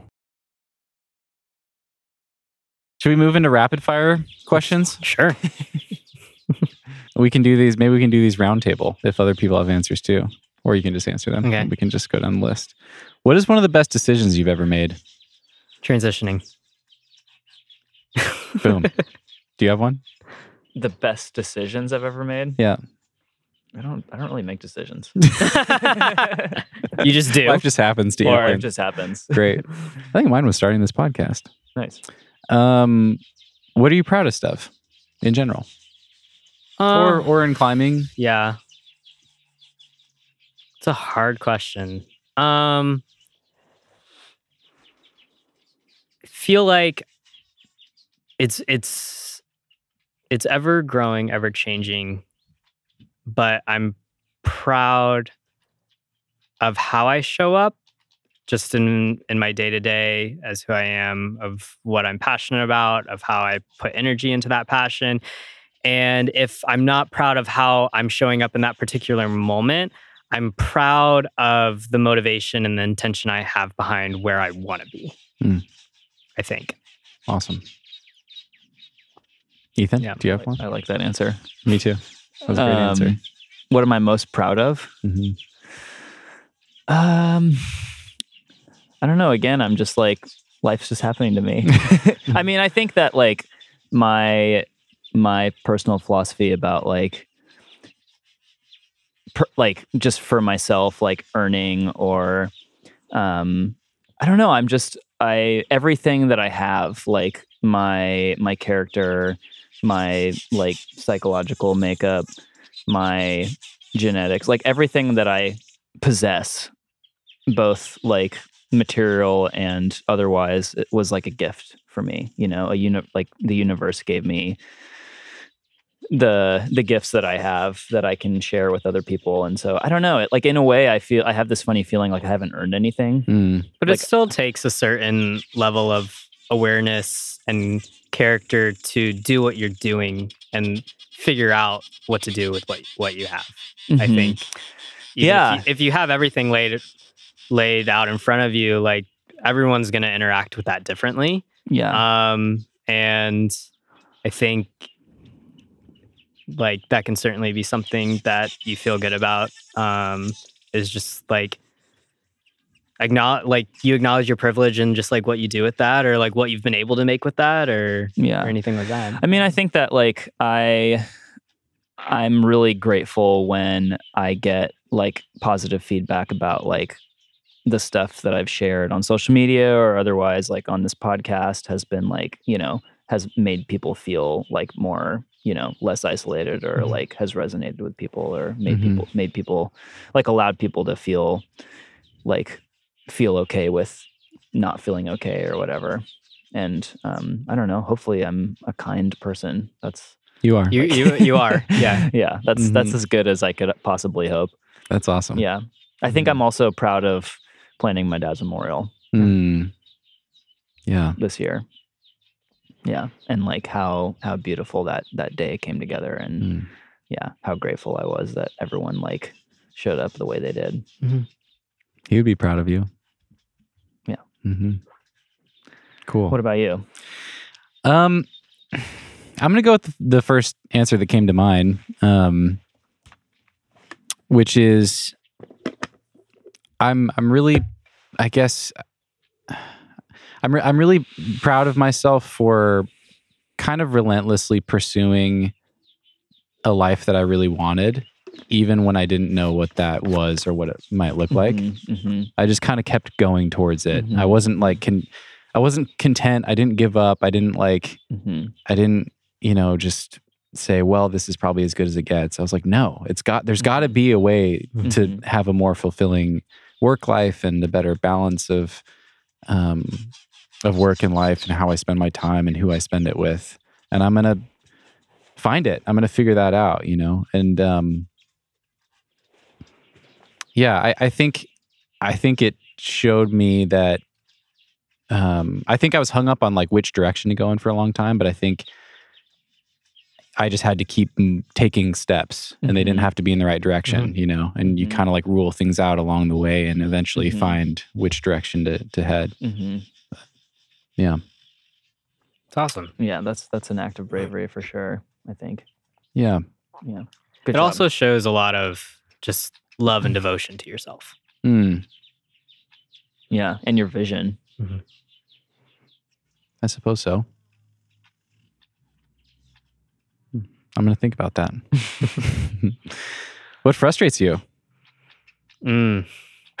Setters who don't put feet for short people. Fucking hell. Just it's like if the tall climber is going to use it, they're probably like um you know, like advanced or skilled enough that they wouldn't need it anyway. They're just they have enough experience that they see the foot and have the skills and the technique that they're able to use it and it makes it easier for them. But you know what? It makes it possible for the short person. So there's no reason not to have more feet for short people on climbs in the gym. hmm Like it's irritating. Mhm, Mhm. mhm, hmm For sure. Yeah. I know like when when nature discriminates against certain types of There's nobody climber get mad at. bodies there's no one to get mad at but when it's but when it's man made or or you know person made it's just like That's why I God damn love it. outdoor climbing. All the intermediates. Give me all the feet I could ever want. It's like, you know, sometimes those feet are real bad. Sometimes those hands are also real bad. But I like the option. mhm. I like it that I have the option to commit to terrible things or not. Mhm. How did you find the style in Rocklands? Because I know a lot of Oh. people talk about like how there's a lack of intermediates, and it's like it. I think that you know half the half the time I'm describing a problem to someone that they want to try, I'm like, it's easier if you're tall. Like, yeah, I think all the climbs that I've gotten it gotten on, like there's been options, Mm. or if there haven't been options, I've been able to work with them. Like mhm. um I feel like sometimes there is a grade cutoff or and it's definitely present in the gym when things are just like you're just shit out of luck. Mhm. I don't know if I can curse on this podcast. Sorry. Um, Yeah. But I think it's funny that you said that now like 2 hours in. yeah. Um, it happens. yeah it's welcome but uh I I have I've yeah, I've been able to fit in the box like um I th- I think that's something that's really interesting to me like one of w- one of the climbs that I or the first climb that I got super super like beta nerdy about was um No Redemption in the Red River Gorge and it was the first climb like yeah, you had to be beta intensive about your hands, but also your feet. And it was so kind of bizarre to be climbing something where there were so many things ticked because you had to find exactly what fit your box, Mm. um, which was kind of cool. But in the Rocklands, like so far, like I've been able to to make a lot of stuff work. And sometimes that involves like maybe, yeah, you want to find a better foot, or the better foot is like you can kind of make it work and and then just or like if if you don't have many options committing to maybe the thing that's not necessarily the easier way but it's still possible Mhm. and you and just like committing and trying hard and to to that commitment Mhm. Mhm. Mhm. it's always hard to know when to switch yeah to that. Yeah, I like I tend to really beta nerd as my default and I have to I have to make a conscious decision sometimes to like this is this beta will work, it's good enough. Maybe it's not the easiest way or something something about it feels awkward or weird, but you just use it, do it, you know you can do it, just try Yeah. hard. I think it's Make it helpful also just like and and and honestly I think that would, what what my greatest skill is that I'm just like very adaptable both in climbing and both in my um just day-to-day life like I like structure I like you know easy to do how to how to do instructions and things like that but if if something were to go haywire or um, I need to change something on the cuff, I have the ability to do that and the ability to usually do it well um, or well enough that it's sufficient. And um, it may not be ideal, but just being open to that, it, it- can get you through a lot of stuff. Mhm. Yeah. Mhm. Um, and I and then like, um, I think that helps with like I have a lot of uh, skills and techniques built, um, and I and I, I read beta really well. And if I don't be, read beta really well, I can come up with a lot of different things to try. Mhm. Um, I'm not just like tunnel visioning on on one specific thing. Yeah. Like when I was doing deception and I was trying to figure out how to get get up through the top the top part of it. Like, let me tell you, this is a slightly overhanging, nearly vertical wall. I was trying to see if there was any way to do a toe hook or a toe scum on it because I like those. I was looking for any little thing that was existing. Like, you know, it may be silly, but sometimes like silly can work. hmm For sure. I love when silly works. For yeah. sure. So satisfying. I did a sick toe hook on the crux of Vicious Fish. wow. Yeah. Nice. It's like Smith. It's like just over vertical. Mhm. I was toe hooking like a little knob, like a little less than one inch. It makes you Wow. feel so Nah. cool when you make It's sick. something Yeah. like like that work. It was too. like game changer. It worked so well. And then I, yeah, other people started using it too. Nice. Wow. Yeah, I probably wasn't the first, but yeah. Um, what frustrates you? Do you have things that come to mind? Um, I think the two things that I'm most frustrated by in life are probably people's lack of awareness and people's lack of understanding for other people. Mm. I think those are the two most frustrating things. we Mhm. have that a, I've an empathy problem as a community, Mhm. Yeah. as a species. Yeah, Mhm. big big one. Mhm. Yeah. But I mean, I think like it bothers me to varying degrees on like a personal level, but I think yeah, like worldwide it's it's a very very big problem. Yeah, And just sure. like the illusion of separateness. Mhm. And I think that that has that's like a big contributor to I don't know, it's just like people are too busy covering up all of their themselves with whatever with busyness or or hate or um you know surface level crap to like cultivate stillness and cultivate awareness and then they just like that just doesn't extend for other people Mhm. and yeah that's that's frustrating Yeah. Yeah. For sure. I share that one. I have a I have a climbing one and a non-climbing one. Your cat's answer made me think of uh, the climbing one, which for me is uh, little slots that my fingers don't fit into. They're so frustrating. And I'm getting a lot better. I'm a lot less frustrated about it than I used to be. I used to like I used to really get frustrated. And now I'm a lot quicker to move to acceptance Mhm. like okay it- this just is what it is nature didn't nature doesn't have a grudge against me It's not out to get you. yeah um and i just get to choose what to do with it i either like persist and try to find a way or i'm you know more and more often i'm like cool not that into this one Yeah. next like move on to something else Yeah, I feel like they're they're they're still out there, but there's so, there are a few climbs now where I'm like doing them for like an ego boost or because I'm taking it personally from this literal rock. But you know, it's usually I'm getting much better at kind of like walking away or just seeing where something. It's like sometimes I just like it may be doable or evaluating the risk level for me, like if if if this is what the move calls for does it change? Like i may like be able to do it but does the risk level of me getting hurt change? Is it worthwhile like pursuing it? Hmm for sure. Mhm. I think rocklands makes it easier than other places to be like on to the next there's so, so there's- good there's so much it's, good it's stuff endless. You're never going to do them all anyway. So just pick the ones that you actually enjoy. Yeah. Really enjoy climbing on. Um, my non-climbing answer is uh, reductionism. Reductionism really frustrates me when people see a really complex issue or something that's really nuanced or a belief or perspective that's nuanced and they just reduce it down to to one simple thing that it's not. It's just like so lazy Mhm. and it's it's very human i think we do that with everything i mean we talked about it earlier like seeing seeing duality and seeing um seeing binaries everywhere like i think we do that so that we can get our heads around stuff Yeah, Mhm. for sure. labels too labels yeah like we can just process information more quickly and make judgments about things which can help us but can also hurt us and certainly disconnects us from one another and but yeah re- reductionism when there's like clearly like a lot of complexity to something and it just gets reduced to one simple throwaway comment i'm just like Yeah. Oh my gosh so annoying i get really frustrated by um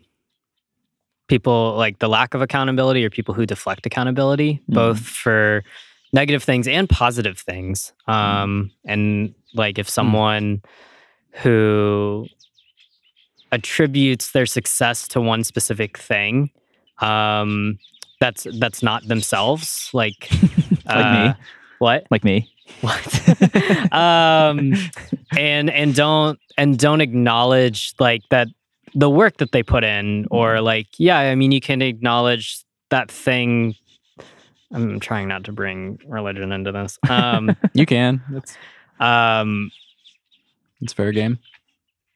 Yeah, just like attributing success to one specific thing and not themselves. Like, yes, that can give you the motivation. It can give you, uh, maybe it, you can't, you do internalize some sort of power that you didn't have before. But I think you're discounting yourself if you don't acknowledge that you still put in a lot of work. It didn't magically happen Mm. um maybe you feel like it wouldn't have happened if you didn't have that outside um source but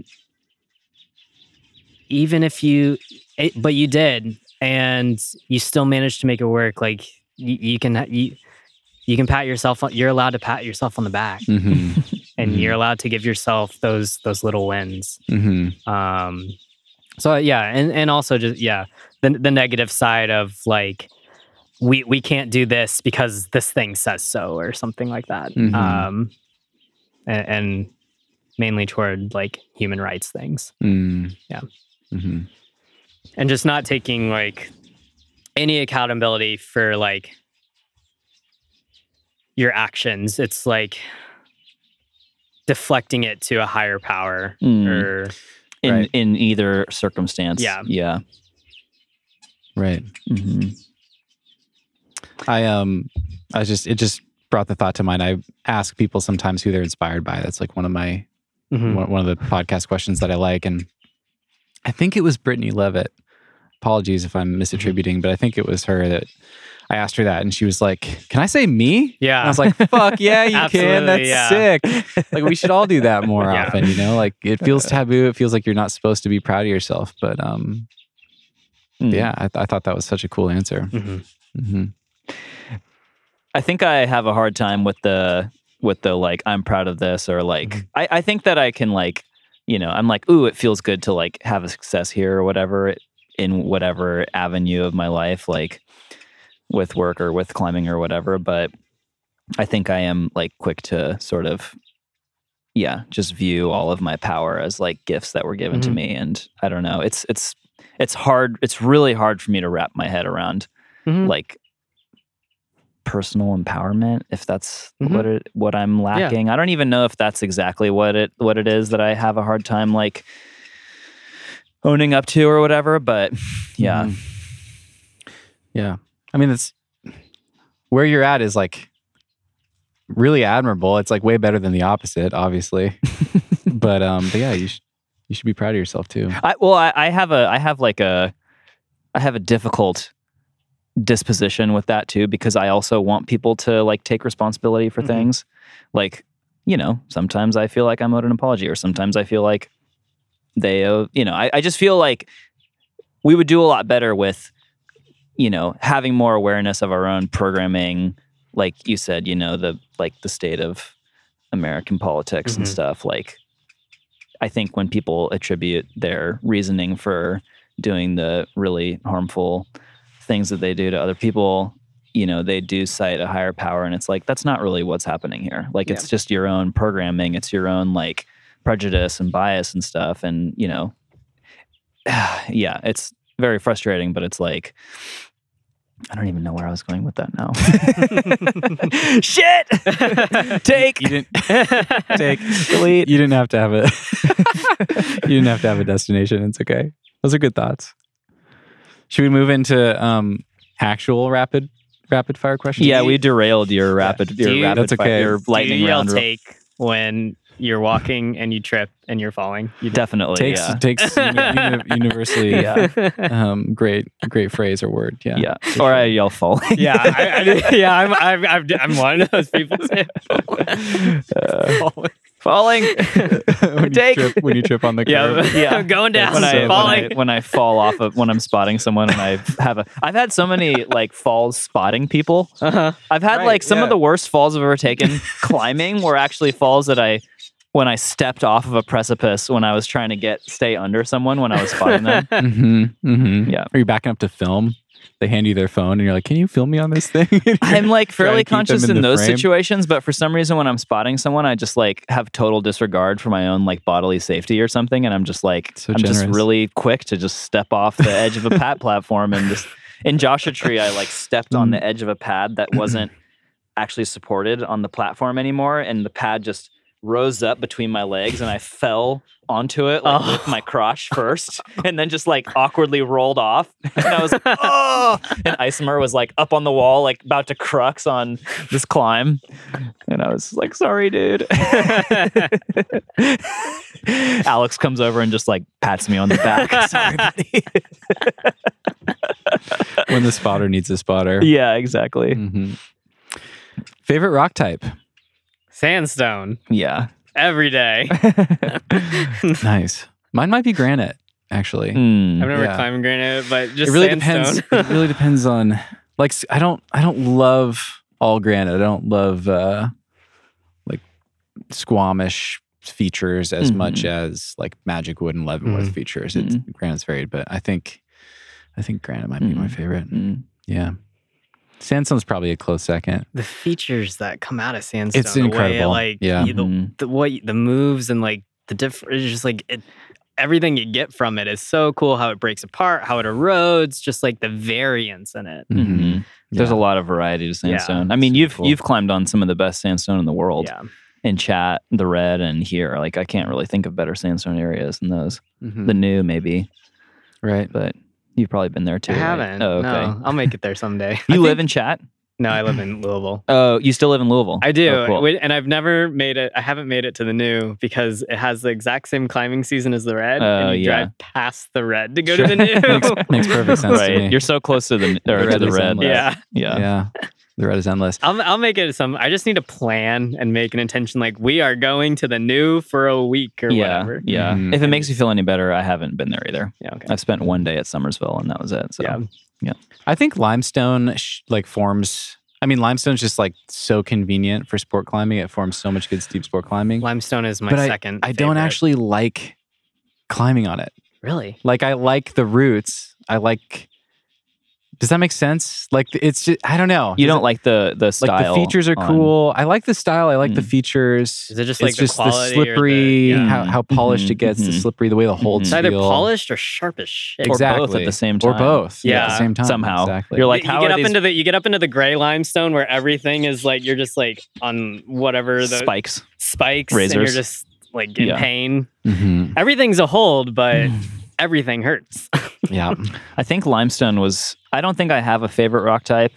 I think I would probably lean towards sandstone too, but I think limestone is my first love because Mm. I was like, you know, climbing on a lot of limestone when I was Oh, that's interesting. in my Granite is formative first years. love, for sure. Maybe yeah, I mean, granite was probably the special to me. closest good rock I had to the Bay Area, but I was like, you know, a sport climber to begin with, so I was Mhm. like traveling to Charleston and Rifle, and I don't know. Mm-hmm. So- I'm biased towards sandstone for Yeah. obvious reasons. I mean, sandstone when it's good, it's the best. Yeah. It's- yeah. it's hard to beat. Yeah. Um, ultimate dream climb. Hmm. Do you have Hmm. one? I don't know. Really? Is there anything I in the red stuff- that you're like, God, I would love to do that someday? Um, Dream big.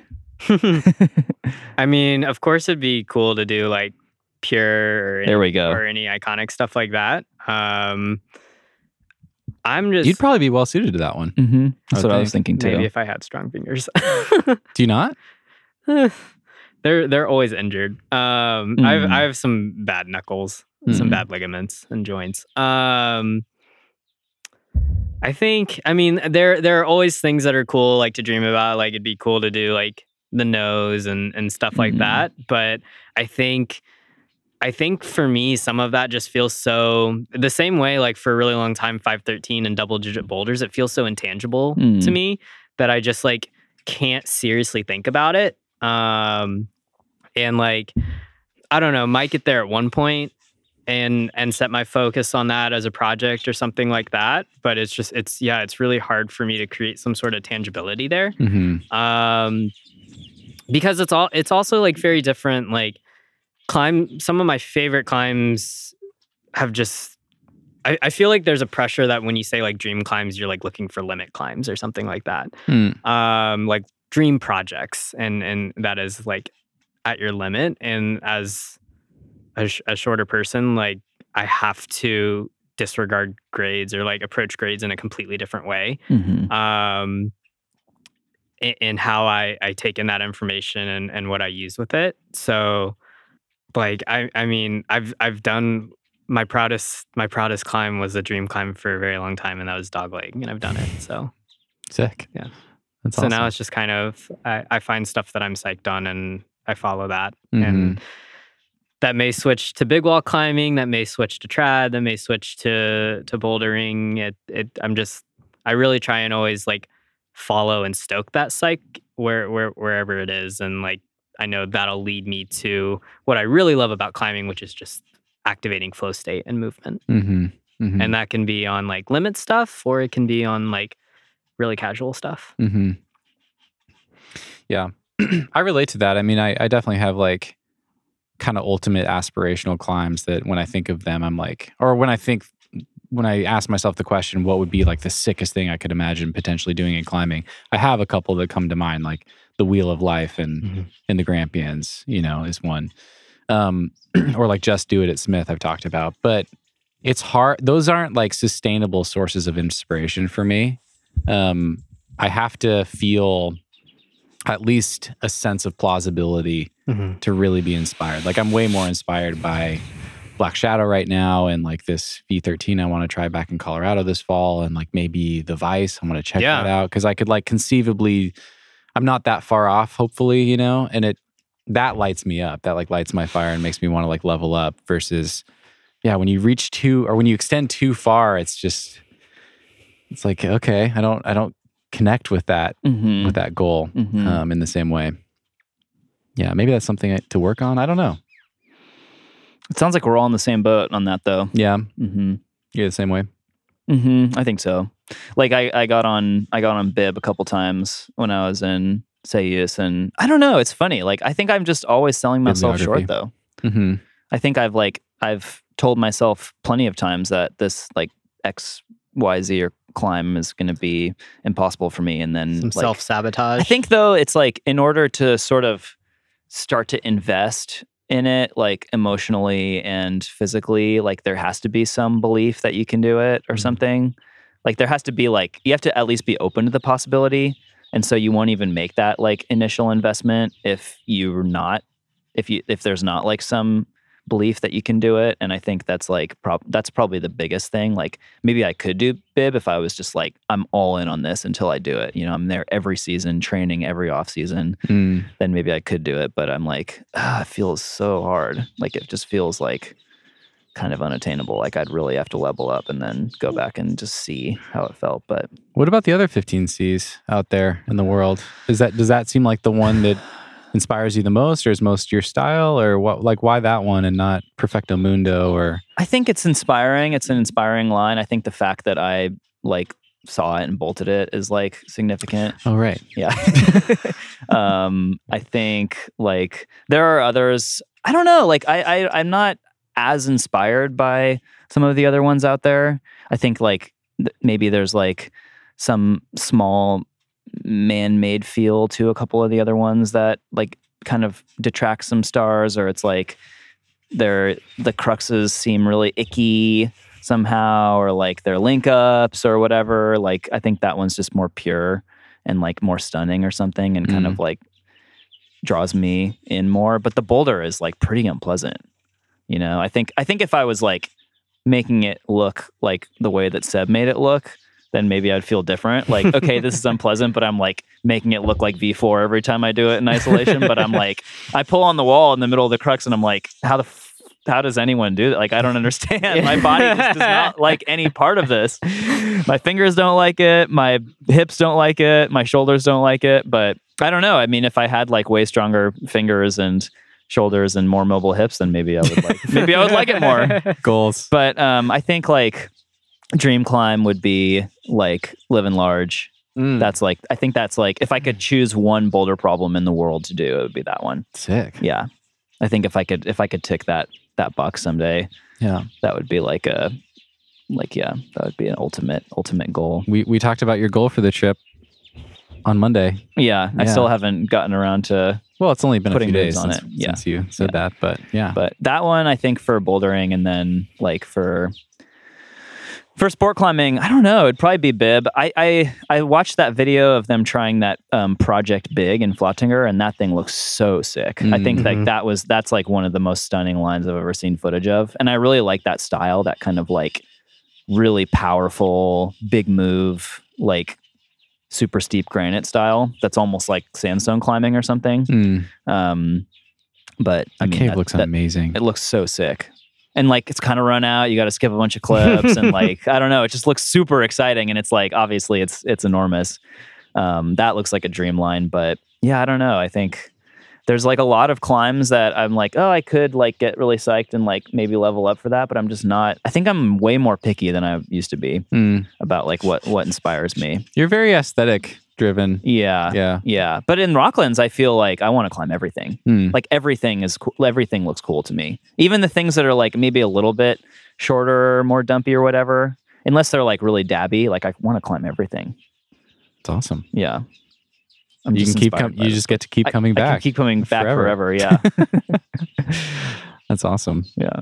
Uh, favorite send reward Uh, might be dicey territory. We might be promoting unhealthy I don't know. I food, mean, but I always, I I usually after send or not, if it's a if it's a, if it was a good day, I'll do a an ale eight nice, in, in the evening. nice. Um, after a day of climbing. Uh, Does it have any caffeine?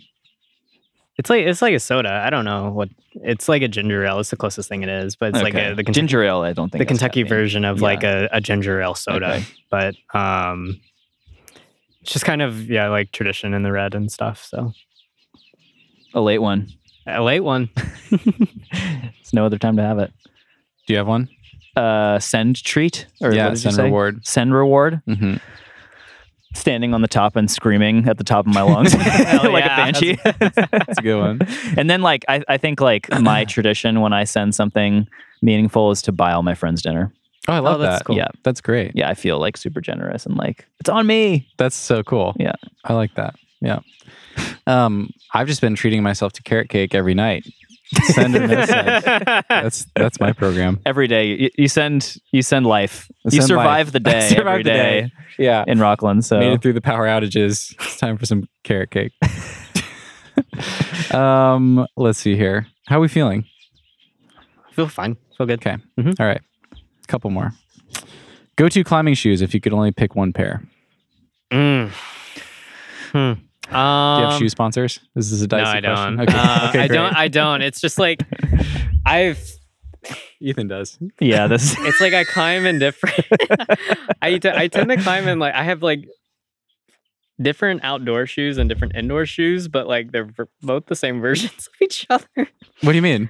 Um, just a baggier version and a smaller version. I or cli- something, it's or- just like I, Or you have two of the same pairs of shoes? no, I just like wear one I've inside. always climbed in like solutions outdoors and then instincts indoors. Mm, Oh. interesting. But I, I I really like that combo. Hmm. Um, I Do you never let your instincts touch the rock or your solutions touch the plastic? no no not at all. It's just like I just the way that I've kept them separate because uh, um, They don't get along. I s- is, I don't know. Just like, I used to leave shoes at the gym, so they, but um, it, I just I've climbed in solutions for a very very and La Sportiva for a very very long time, and then I gave the instincts a shot because I had heard really good things about them, and the instincts are like the first shoe that I've ever put on that fit like in all departments, and I was like, whoa. Um, but I still love the solution bubble heel for when you have a really sharp heel hook and you need that added like padded protection because it just hurts so badly in any other shoe. mhm. Um, like it, it was it was interesting. I never really understood the difference, like the way that people talk about edges or like sensitivity in shoes until I I, I was on the show in the climb and we were in Wadi Rum and I was trying to find uh, and and I actually felt the sensitivity difference between the Skwamas and the other shoes that I brought. Um, and then I was like, wow, I can actually feel the little ripples of the sandstone compared to the other shoes. So then I kind of understood. But um, I usually like really kind of like focus on the heel and what the heel can do for me. Hmm. Um, so, I mean, like, instincts are a very good pair. I love the solutions as a pair. I love them for the bubble heel. I just like have trouble with the heel fitting sometimes. Like, I, it doesn't have that like suction cup. I, a lot of the times when I climb, sometimes in the middle of a route, I have to take a pause on a rest and jam my heel into the wall to get it to suction cup. Mm. Um, but then I've also like I've done a climb where I had to do it in the Skwamas because with the air pocket in the back, like it was I was crimping on or I was heel hooking on a crimp that had a lip and it had enough of a lip that that air pocket could grab that Mhm. lip Mm. and serve as like another hand to crank on this heel. Mm. Um, and like no other heel could like give me that little added thing. You should try the drones. I, I, did, I, I I've been hearing about the drones and their heels. They have an aid heel. They do. Yeah. I, have been hearing They- about they do. you can heel hook crimps with them. It's Yeah, crazy. yeah. yeah. Yeah, they're not they're not like universal. I've- No, I've, found, it has to be this like uh especially here. I've been noticing like they're not great on everything, but yeah. So, they're they're good to have in the in the quiver. We're breaking we're breaking the question, but that's yeah, okay. probably probably we'll try those out. But usually, Yeah. yeah, I'd say like either my solutions or my instincts are Mm. my go-to. Yeah. Drones. Hi. I mean, I, I like I, I find for um for Rocklands the Mad Rocks do like work really well for me.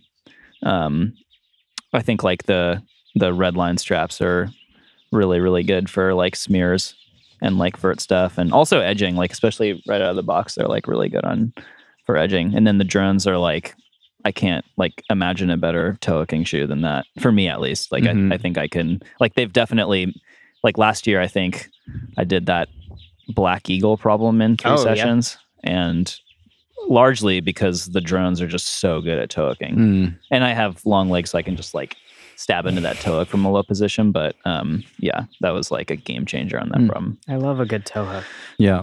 But yeah, there's some other shoes out there that are that are pretty decent too. I think like I'm I I rely especially on like longer sport routes or like um vertical sport routes where you're like standing on really small feet for a long time. Like I don't know. There are certain shoes that that work well for that too. Mhm. Or cracks. I mean, there are certain shoes that work pretty well for cracks that are like, some, you know, some certain some certain trad climber came up with a shoe and had it named after him. Might be might be pretty decent. yeah. I actually, it's funny because those shoes, like, they don't really fit my foot that well. But um, man, there, there's just no other shoe that comes close to doing what those shoes do. Hmm. And I think if I could choose only one shoe, it'd either be those or or one of the ones that that he said. but, but the Mad Rocks are amazing for bouldering. They're like they're pretty unbeatable. That's I think. sick. Yeah. I think if I had to pick one, it would be the solution, the OG solution. Mm-hmm. I've climbed hard boulders in them. I've climbed hard routes in them. They're just like such a good, such a good all rounder. Um, but I'm pretty sold on the drone comps. Those are like definitely my, yeah, my my favorite pair of shoes right now. Nice. Yeah, they're That's sick. great. hmm I'm I'm thrilled about that. Yeah, Yeah. They've, been, they've been rad. Yeah. and maybe yeah, I mean, maybe you just get those, and then if the heel doesn't work on a problem, you just shave it off. Right. Like That's what- Tanner did. Like Tanner did. it Seemed to work. All right, moving on. Um, okay, I'll ask these two more fun questions. If you were stuck on a desert island with a DVD player, do you know what that is? Yeah. Yes, I'm not. I'm that trolling you. I'm young. and and one in one DVD. What movie would you choose and why? oh man. Mm.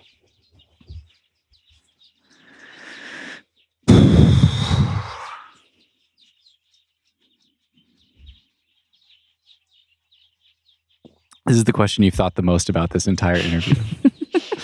I think I'm stumped by this one too. There's just so many. I asked this question. I was like doing this. Um, I was facilitating this like group chat at this uh, retreat, back in the spring for Climbwell, and uh, someone asked this question, and someone goes, "Castaway." nice. I was like, "That's brilliant. Yeah, that's a good That's answer. definitely the best answer to that question." I feel like I'd want it to be something with a really good soundtrack, Yeah. Mm, so I could mm. just like put it on and not watch it Mm. and just listen to it. I think mine would be A Knight's Tale Hmm. with Heath Ledger. Mm, Great music, Rest in peace. feel peace. good. He, rest in peace. Oh, I love that guy. So entertaining. Yeah. So feel good. It's got all the like feel goods of like a really cheesy sports Mm. movie where Mhm. everything works out in the end. Sorry for the spoiler if you haven't seen it. Mm. There's love. it's I love it. It's Mhm. great. I haven't watched it in a long time, but that might be it. Mm. Mhm. One of my favorite movies is Juno.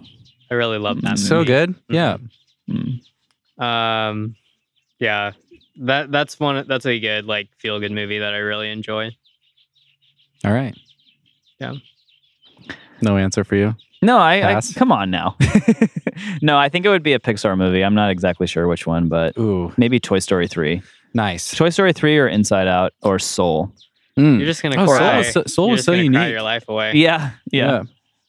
I think How to Train Your Dragon. If I had to go Pixar, I think that might That's be. not. Pixar. Is that a Pixar? It's DreamWorks. Damn it! Sorry. Thank you. Sorry. Damn, you know your you know your maybe- animation maybe maybe movies. Shrek Two, Nice. Mm. the second one. Yeah, Shrek Two is like real good. Mm. I'm gonna have I to could live out one. on Jennifer Saunders singing "Holding Out for a Hero" forever. Wow. Amazing. Is Okay, that uh is that is that DreamWorks too? yeah. okay. That's a good lead in. Favorite album to listen to on a long drive? Hmm. I'm currently obsessed right now with the cast album of Hadestown. It's a musical. I, I don't know that. It's very good. Um, but I don't know. I'm just obsessed with it right now, so that's probably why I feel this way. It's like hard to think of. There, there aren't many albums where I like everything on the album, so it probably would be some sort of like musical because then there's some like assuming I've seen it, there's some visual component in my head Mm. as well. But That's an interesting. Yeah, that's an that's a clever answer. That's interesting. yeah, like there's a there's a lot of soundtracks to movies that I really love, hmm and and I do like the the full album of it because there is a yeah there's a there's a visual thing to correspond with it. So um, I'm listening. I can listen to the music, but I can also visualize like what's going on during it. hmm Hell yeah. Mhm. Does it get you psyched?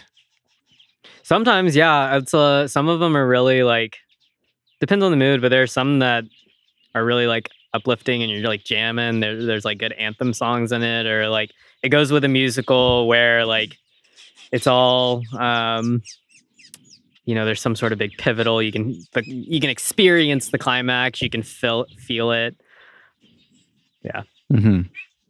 Nice. Do you have one? Um, the one that came to mind first was the Better Oblivion Community Center with Phoebe Bridgers and Conor Mm, Oberst. mhm. Okay. Um, yeah, and then you were you said the word anthems, and I was like, maybe it'd be like an Arcade Fire album or something. But Mm, yeah, nice. Yeah. Mine, I'm obsessed with this album right now. So I, I have, I'm at the phase where like, yeah, Raye. I- I'm at the phase where I'm still obsessed with it, and I can't imagine it ever playing out. Yeah. Like all music, it probably will lose its luster at some point. But yeah, Raye. Have you listened to Raye? no My 21st Century Blues by Raye. okay It's one of those perfect albums. okay Like I love every song.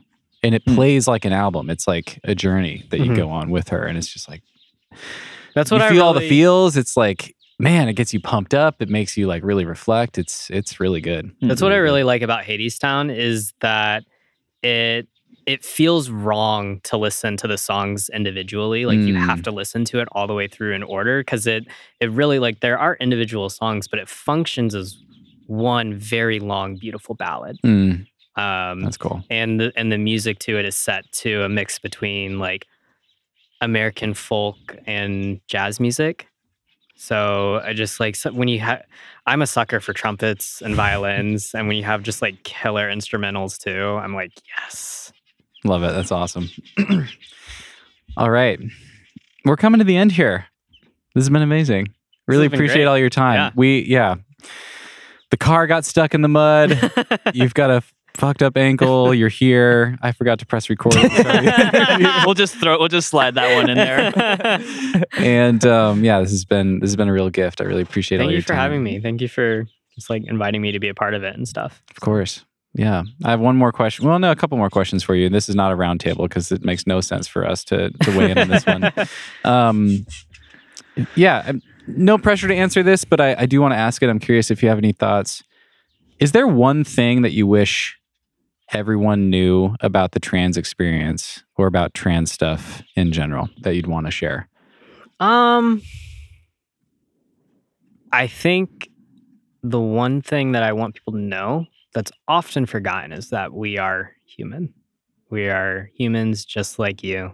Um, and, and it's not that people don't know it, but as I said, it's something that's very, very often and immediately forgotten. And in the way that, like, you interact with people, or just like kind of the way um, trans people are talked about in the media or or conversation wise like even coming down to very simple things like name and pronouns and why it's so important it's like those are the most kind of immediate front way we interact with another human being. And it's kind of like it frustrates me when people say they don't understand why they're so important. It's like because it's how you it's not just how you identify it's how someone recognizes you. It's communicating that this is how someone sees you and acknowledges you and sees you as an equal and to not try to see them that's that's really sad and and that breaks my heart. Mm. um and and it dehumanizes people. Hmm so so i think that of, of all things like that's really important to know is that like at the end of the day we are a living breathing human just like you hmm we just happen to be experiencing this life a little bit differently. hmm The same way that I you're probably experiencing something that I'm I'm not. But yeah, Right. that's what that's what also makes it so, Fat fingers, man. so that's what also makes it so interesting. Um like it, it life would be very boring if we were all the same. Totally. Yeah. Well, I, I so appreciate you doing this. Um, I sent some messages to you last night and that, and just let you know, like, doors wide open if you want to talk about anything, if there's anything that feels important, zero pressure. Cause I, I never want, I always want people to feel welcome to talk about whatever's important to them, but never expected to. I don't want you to feel like you have to come here and educate us two guys about Yeah. trans stuff but you like it's it's such a credit to um to your character and and um and just who you are as a person that you're like no i'm gonna i'm gonna carry this mantle and i'm gonna like do really cool shit with it and um you're making such an, a powerful difference and you're I, i'm sure it's so much more emotional energy to to show up and talk about this stuff for an hour than to just shoot the shit about climbing for for a couple hours and I don't um, know. Sometimes like just because I'm so used to it, it feels like talking about trans stuff is easier than talking about the climbing Mm. stuff. Just because I'm used to it. Like Yeah. as I was saying, it, it feels like sometimes I'm a broken record. Mm. Um, but Well, there's always someone new that's hearing it for the first time. Yeah. Yeah. And it's it makes a huge difference. So and in those Thank you. messages you. sent me, you asked me kind of the question of like, what makes me proud to do this episode, or or kind of just like the pride and and and being on the podcast, and um, I take representation really seriously um, because I know the difference it can make in how someone sees themselves and someone how someone views themselves. And I take a lot of pride in how I contribute to it. Um, I take a lot of care in how I contribute to it. And I'm also just like very proud of not just my contribution, but other people who want to be a part of this conversation and like who have a platform and want to extend that platform to diverse voices. Um, because that means that you see value in what I have to say.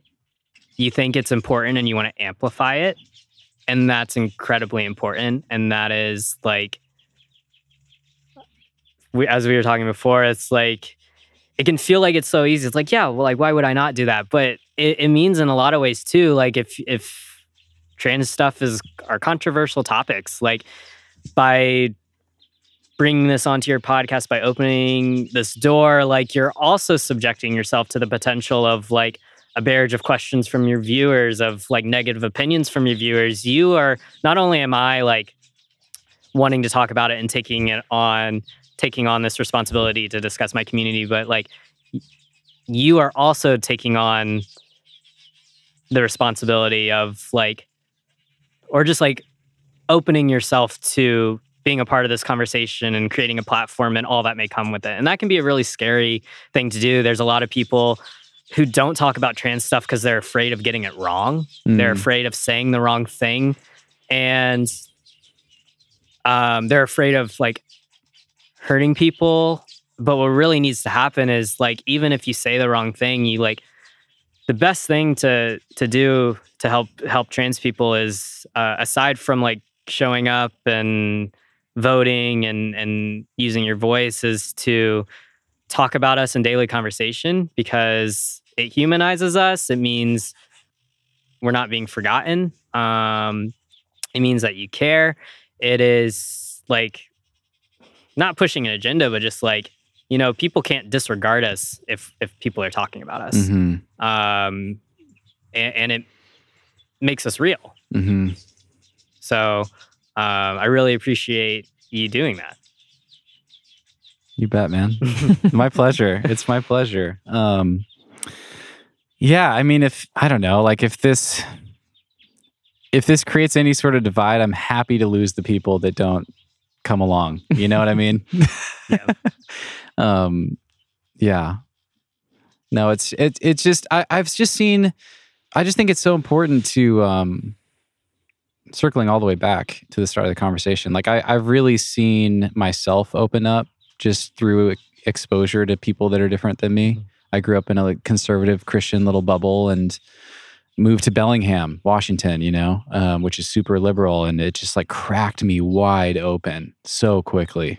Just to to meet people who I had all these preconceptions about, or had all these um, all this programming, um, you know, about or whatever, and and I've seen the same thing again with my parents, and and credit to them, like if they're listening, I've, you know, I. and, and nothing against my mom. I don't fault her because it was just her programming at the time. But like growing up as a kid, if there was anything like anytime there was like homosexuality on TV, if it was like two men kissing or 2 women mm-hmm. kissing or anything, she would like visibly cringe away from it, you know? And that's just what I saw. And I, th- I think at the, I think even as a kid, I was like, I, I felt like strange about that or knew that I wanted to be maybe more open than that. But to her credit, like culture changes and society changes, and there's just so many more examples of of people, and you just realize that these are humans and they're like me. And I've seen her totally crack open, and it's That's awesome. it's like it just excites me that everything seems to be moving quickly in a better direction. And of course, like it's also like really despairing um, that so many people seem to be completely missing it um, and and heading in the wrong direction. But yeah, it's a, it's a real pleasure to have you here. So yeah, thanks again for doing this. Do you have any any final things, thoughts? I'm just so honored to be to be a part of this conversation and just to like be present for it and like listen to your story. It's Thanks. super inspiring. Thank you. super inspiring. Yeah, I can't. Yeah, really, really impressed. um, yeah, and just like what a what a you're just taking such good advantage of this opportunity that you have to like, yeah, Yeah, to just yeah. like have a huge impact on people's lives. Thank you. It, fe- it doesn't feel like that a lot of the time. If sometimes it always it always feels like you could be I could be doing more or, or doing something Dude, else. But Everyone feels like Yeah. that. You're doing so much. But I think just by like just by living and like by sharing your own life and your own story, like that's that's that's monumental for people. yeah, and that's what I that's what I tell people when they ask like how they can help and how they could support for any sort of campaign or uh, community that needs support is like how do you show up? And it's like you show up the best that you can today. Mhm. Um, maybe it's not your best, like maybe you're not meeting your best or what you've done before, but you show up the best that you can today, and then hopefully do more tomorrow. But um, you don't have to do everything. You don't have to fight every single battle. You don't have to give 100% to every single cause. Like, um, sometimes there are people who like have mad phone anxiety talking on the phone. You can send emails or but they but they have finance and they can donate to the people like to the grassroots organizations doing work or they're, the and the people who are the, the the soldiers doing the grassroots organizations they don't have the funds to like fund it but that's how they're showing up. Like there's so many different ways to always show up. And you find what works for you and hopefully that evolves and um sometimes that can be more but uh like as long as you are making the intention to show up and you're trying to show up no matter how little or how small that amount matters and people see that. Um i think that's something that people don't realize is like when and this is something that i experience a lot during the trans day of remembrance in november every year which is the the global the international day that we recognize the the violence against trans people and and specifically the people who have been killed in that past year, in that past year. Um is that and, and I've communicated this to to friends and it's changed over the years is like when stuff like this goes out and you don't see people with like big platforms or just like not even big platforms just your friends like they they see it and they'll say something personally to you or or not share it it's like it, it can hurt seeing their silence even though i know that they support me but it's Mm. like this is important stuff and like the Mhm. goal is like we're putting out this information in hopes that someone from in our circle sees it thinks it's fucked up and then wants to share it to their circle and it creates this chain reaction Mhm, mhm. um, of getting information out because like it's yeah trans trans day of remembrance is is hard it's like definitely like this this echo chamber of just like Mhm. sadness for trans people Mhm. um and, and most importantly like uh i will always be someone that like you can talk to about trans stuff gender stuff because in, in a lot of ways i'm i'm i'm a safe person. I've communicated. I'm a safe person to talk about those ideas and those opinions in your life. But a lot of the time too i need someone i need you to talk about trans stuff to someone other than me because Mhm. i already know what's going on. Mhm, but mhm. what what's more important is like someone else in your family may not know what's Mhm. going on or one of your other friends may not know what's Mhm, going on and that's how you it, it gets out of the little bubble important conversations. On that note, is there anything you want people to know about before I let you go? I'll link to your Instagram. Yeah, Anything else you um, got going on or pretty much the biggest thing that I've been working on as late is I've been developing the Queer Climbers Network, which is a resource database of sorts of all things queer climbing. Um, it's it's it, it's still a work in progress, but there's kind of like two components of it. There's a local component and then a global component. The local component is similar to other affinity groups that you may see in the climbing community who host meetups, do clinics, um, just trying to expand access to education, access to the outdoors, um, help kind of establish community and build community relationships. And then with your local community. But then on a global front, I'm trying to create a database for both like private use and um, public use in a way to connect you with like people within the industry. So it's the hope is like here's a database that you can go to where you can find queer setters, guides, applicable scholarships, grants, aid programs, events, other local groups, um, festivals, just like a massive place where all this information lives. Because what I've learned with the climbing community, not just like the queer climbing community, but the climbing community in general, is that we have like any any marketing that is done is is often done internally where through either through word of mouth between climbers or directly through a climbing gym but outside of that it's kind of hard to to learn about anything that's going on. Um, and it's hard to unless if you know the keywords or how to google it and whatnot like it's hard to tap into and like that's kind of like the goal of this is especially with financial access and the financial barrier like with scholarships and grants and stuff as i've been compiling this list there's so many more grants and things that i didn't even know about Mm. um, and it's kind of amazing to see all of these things that are available to help you in like your pursuits of your own climbing journey and your own outdoor journey. So that's really what I've been working on and putting my attention toward is kind of just developing this resource asset to help build a like a stronger community base in that in that sense. So I would say that's it. Yeah, that's that's Cool. the main thing. I mean, aside from like I'm just climbing and living and doing things, but that's that's the important thing is is the Queer Climbers Network. Awesome. Awesome. Very cool thing that you built. I will link to all the things cat, Thank you. cat like a cat in the show notes at thenuggetclimbing.com for everybody listening. Thank you guys for tuning in. What's next, Cat? Um rehab. Womp womp. we didn't we didn't we didn't really talk much about the current situation. No, Yeah. we didn't. Yeah. Rehab's next. Yeah, the hurt Uh, ankle. How, how how bad do you think it is? I think it may be. I, it's hard to know because I don't. I have a really high pain tolerance, so I don't Mm. know if I would be able to tell the difference between a grade two and a grade three um, Mm. sprain. Like a grade three sprain is like a full tear, which sometimes needs surgical intervention. Mhm. But I'm walking on it, and like I walked out both times. Um, I think Yeah, you sprained it and then sprained it again. I sprained it and then sprained it again. What did you sprain it on the first time, and what did you sprain it on the second time? Springbok and Roy Okay. Clavier. Okay. Hmm. And the I'll tell you, the video of Roy Clavier, I have it on video. The sound, Oh. oh, it gives me chills. Oh no. It's like, yeah, Shit. oh, the sound of it. But but I'm walking, and um, it's yeah, the second sprain, much much worse than the first. Um, but you know, it'll heal.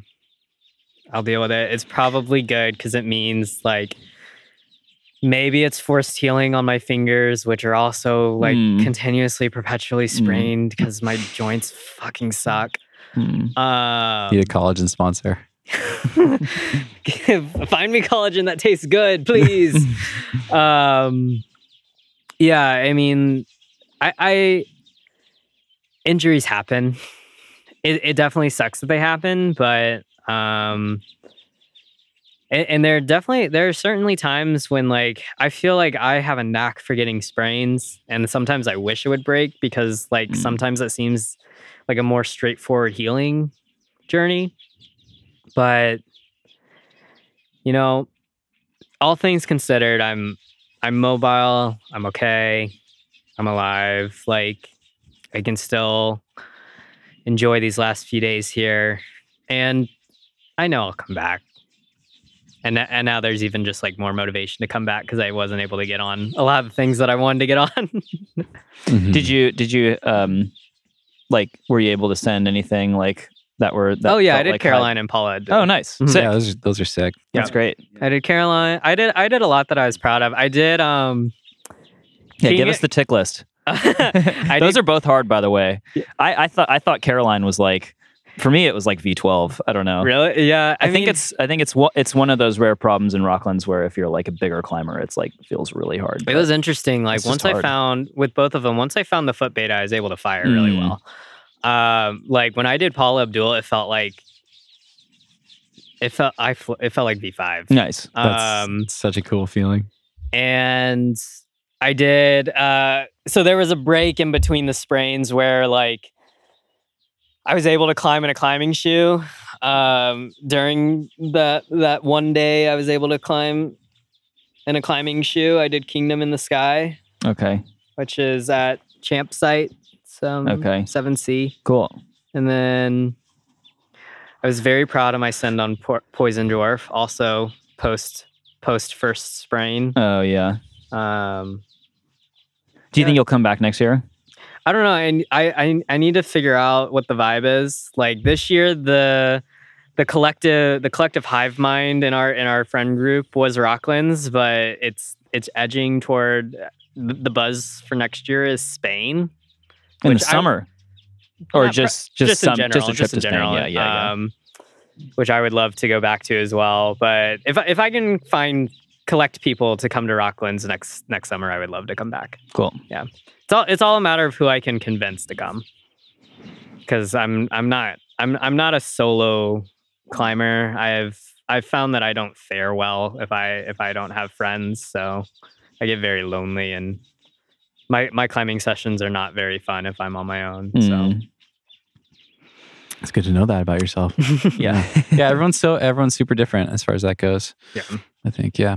That's why I'm so attached to my home base, I think, and like um haven't wanted to haven't really I've traveled a lot more than more than I have in a very long time this year, but haven't really done anything where I was not it wasn't planned for me to be with people that I knew. Just cuz like the people who I climb with influences how well I climb and how I feel when I climb so much. hmm Um and it's really important to me. Yeah.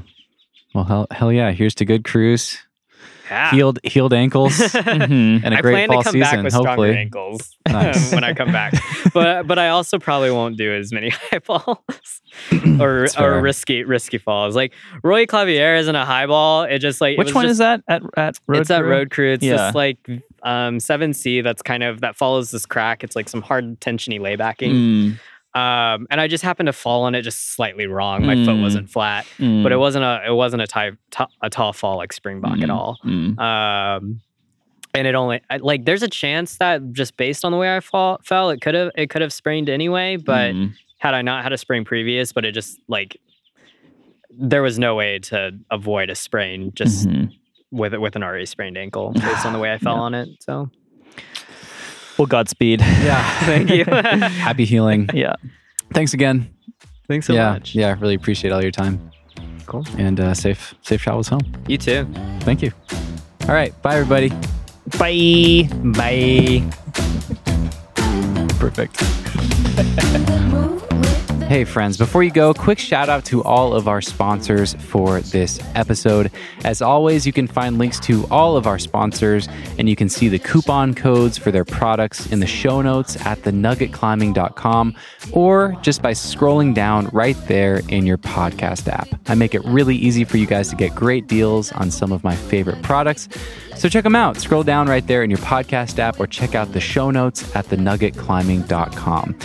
And as always, I put tons of goodies in the show notes. So for this episode, you can find links to all the things, videos, and books we talked about, related podcast episodes, my guests' links, etc. You can find all of that stuff conveniently linked for you at thenuggetclimbing.com. Just find this episode and all of the show notes will be there, including timestamps so you can scroll around and find some of the best nuggets from this interview if you want to listen to those sections again.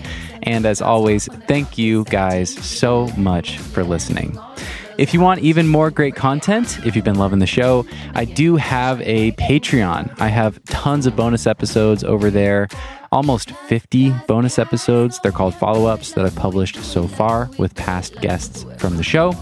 Those bonus episodes are some of my favorite interviews that I've done on the podcast. You can get access to all of those and ad free episodes and more for $5 per month. Go to patreon.com slash the nugget climbing to learn more. There's a link for Patreon right there in your podcast app as well. Thank you guys for listening. I appreciate all of the support. Happy climbing. I hope you have an amazing week, and we will see you next time.